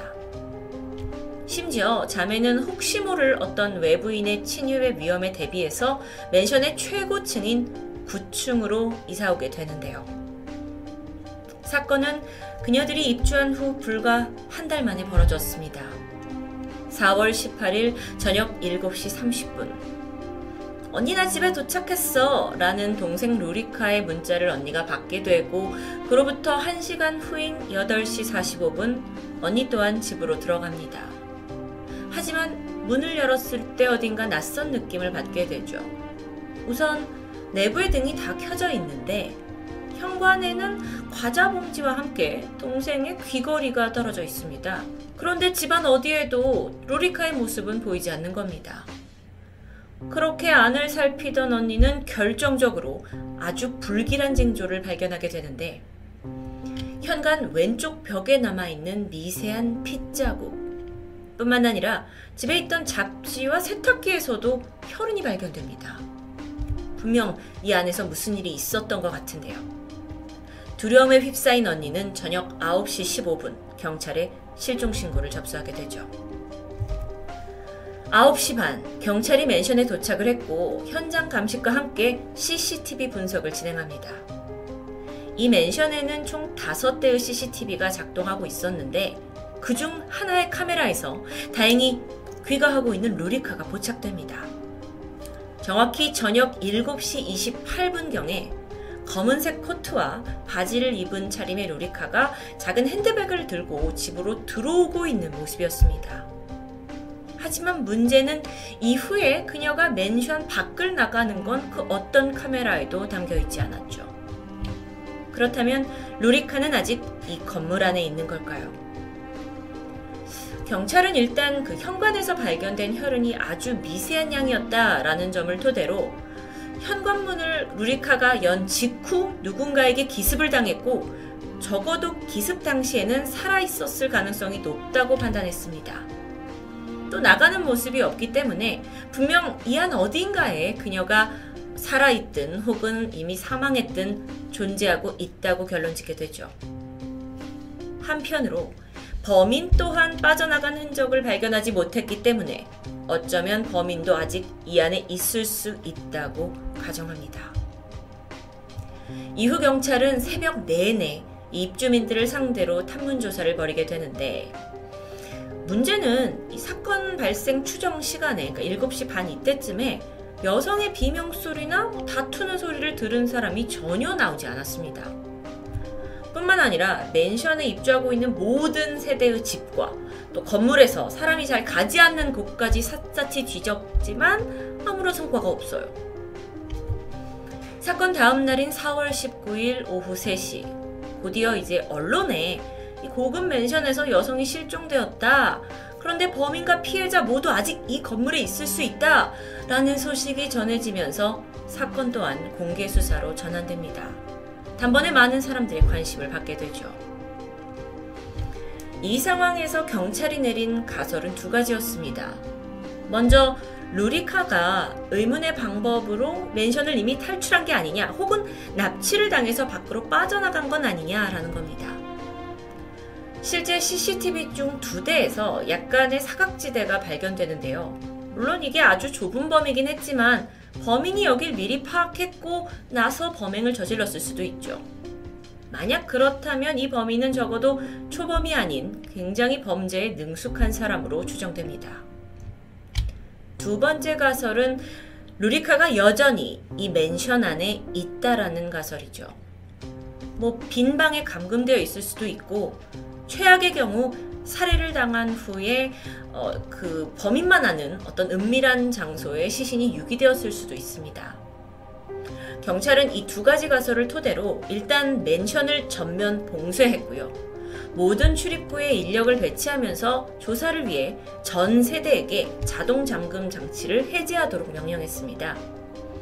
그러니까 맨션 어딘가에 있을지도 모르는 범인이 혹시 루리카를 데리고 나가거나 단서를 숨기는 걸 막고자 한 것인데요.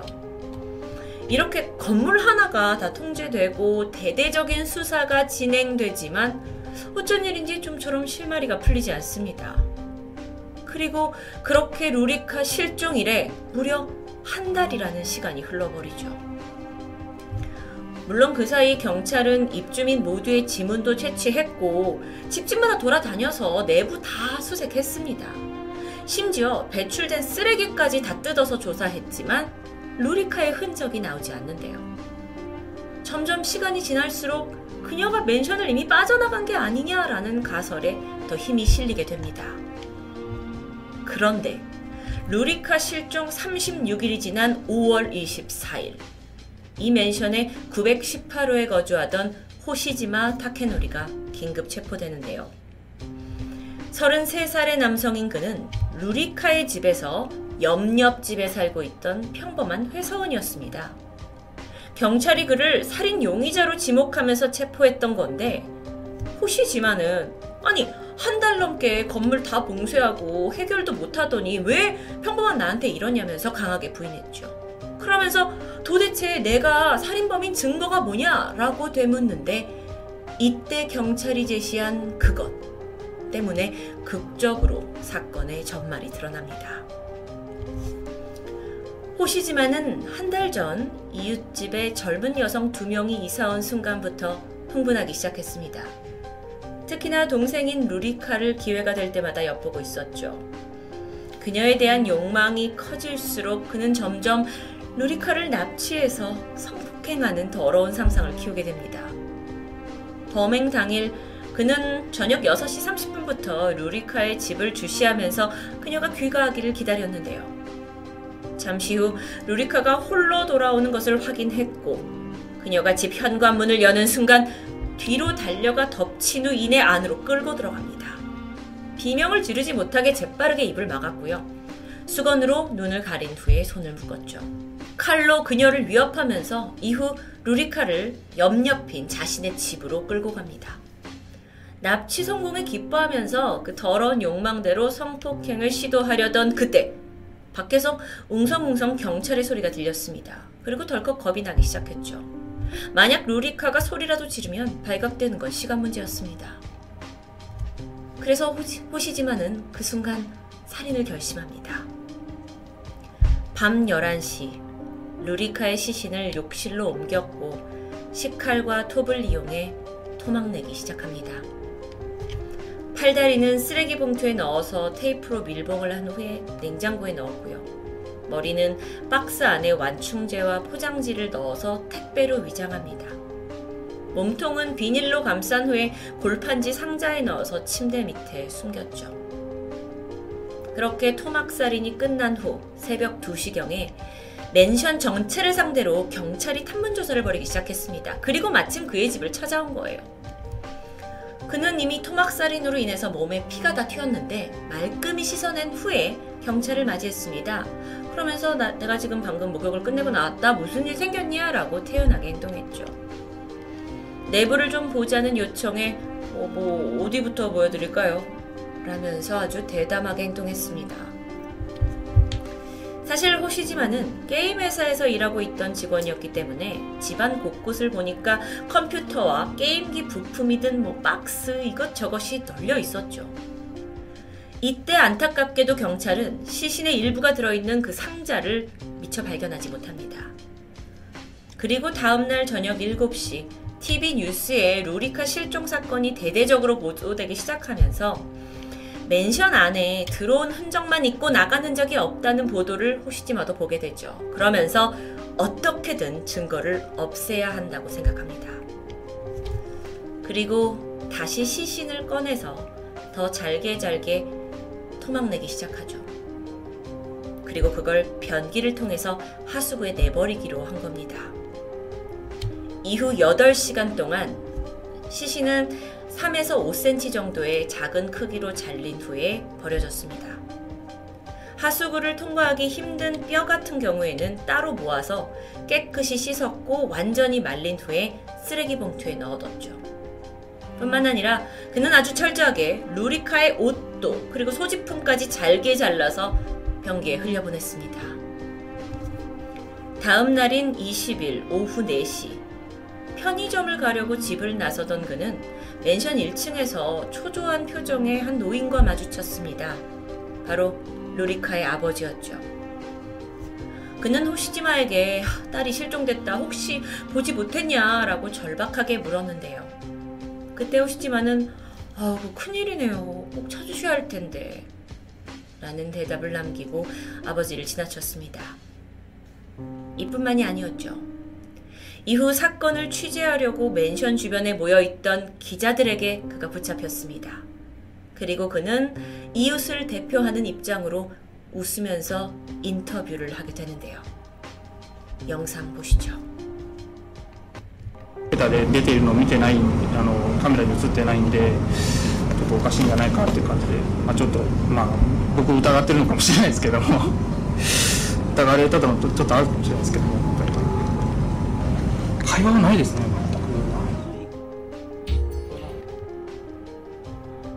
정말 뻔뻔하기 그지없죠. 이후 집으로 돌아간 그는 또다시 루리카의 장기들을 해체하기 시작합니다. 이건 역시 잘게 썰어서 변기에 흘려보냈죠. 다음 날인 21일 아침 7시 그는 출근 준비를 시작했습니다.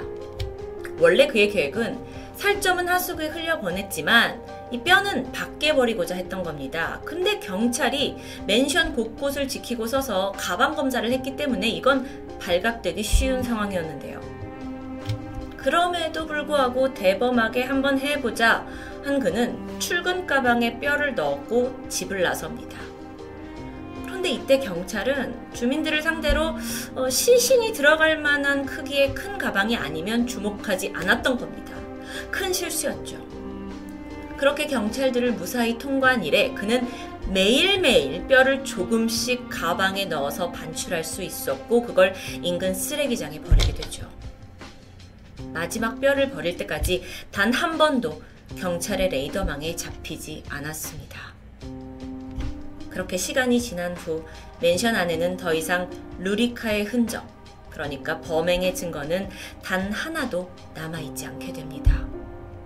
하시지만은 자신의 완전 범죄를 기뻐하고 있었는데 그날 저녁 벨이 울렸습니다. 경찰이 입주민을 대상으로 지문 대조를 하겠다는 건데 사실 경찰은 결정적인 증거를 쥐고 있었죠. 바로 루리카의 현관에서 발견된 지문. 범인이 내부에 있다라는 확신 속에 주민 한명 한 명 대조를 했는데 호시지마도 첫 번째 지문을 검사했습니다. 그런데 문제가 그때 당시 피로 물든 욕조를 치우기 위해서 독한 세척제를 사용을 하게 되고 그로 인해 호시지마의 지문이 일그러졌고 그리고 나서 지문 검사를 당하니 수사망을 피할 수 있었던 거죠. 하지만 그로부터 열흘 후에 포기 직전이던 경찰이 마지막으로 한 번만 더 지문을 대조해 보자면서 모든 주민들을 방문하게 되는데요. 호시지마는 이걸 피하면 분명 의심을 받을 테고 그러다 보니 어쩔 수 없이 응하게 되는데 이때 일그러졌던 지문에 세 살이 돋아나게 되면서 그의 범행이 덜미가 잡혔던 겁니다. 경찰은 오랜 조사 끝에 범인 검거에 기뻐했지만 사실상 아주 큰 문제가 여전히 남아 있습니다. 피해자의 시신이라는 결정적인 증거가 사라진 겁니다. 그렇다면 이건 살인죄로 기소하기 어려운 상황이에요. 그나마 적용할 수 있는 범죄는 주거 침입 정도겠죠. 호시지만은 자신이 살인을 저질렀다고 자백을 한 상황입니다. 하지만 교활하게도 경찰이 결코 증거를 찾을 수 없다는 사실을 잘 알고 있었죠. 그가 증거 불충분으로 풀려나기 전에 어떻게든 증거 확보가 필수였습니다. 그래서 경찰은 구청 하수도과의 협조를 얻었고 아파트 인근의 하수도를 샅샅이 뒤지기 시작합니다. 아니 그런데 이미 시신의 조각을 버린 지가 꽤 오래됐는데 남아 있을까요? 정말 극적인 상황이었습니다. 약 4cm에서 5cm 정도 되는 크기의 뼈 조각과 함께 호시지마가 잘게 잘라서 버린 루리카 이름이 쓰여진 신용카드가 발견된 겁니다. 정말 운이 좋았던 건 보통 화장실이나 욕실 물이 이렇게 내려가면 30분에서 1시간 이내로 처리장으로 흘러가고 이내 바다로 배출된다고 합니다. 그런데 경찰이 발견한 이 뼈 조각 단 하나가 무려 한 달 동안이나 하수도 안에서 버티고 있었던 거죠. 2008년 6월 13일 범행 두 달 만에 호시지마는 시체 송기 및 유괴 강도 혐의로 체포되었습니다. 그런데 그가 재판에서 밝힌 범행 동기는 다소 황당했죠. 이전까지 한 번도 여성을 교제한 경험이 없고 여성에 대한 뒤틀린 성적 판타지를 가지고 있었는데 막상 이 루리카를 납치해 보니까 뭔가 뜻대로 되지 않아서 충동적으로 사회를 했다는 겁니다. 뿐만 아니라 재판에서 그의 태도는 이상하리만큼 덤덤했는데요. 심지어 자신을 사형에 처해달라고 말하게 되죠. 2009년 2월 18일 호시지마에게는 최종 무기징역 판결이 내려졌습니다. 이후에 항소심이 열렸지만 그는 출석하지 않았고요. 서면으로만 사형을 받고 싶다라는 일관된 의사를 밝혔죠. 하지만 일본 형법 기준상 그는 아직까지도 무기징역으로 복역 중입니다. 한치의 망설임도 없이 여성을 살해한 후에 잔혹하게 시신을 유기하고 웃으면서 거짓 인터뷰까지 할 만큼 어, 다소 죄책감이라고는 찾아볼 수 없었던 가해자의 태도. 악마가 인간으로 존재한다면 이런 모습이 아닐까 싶은데요.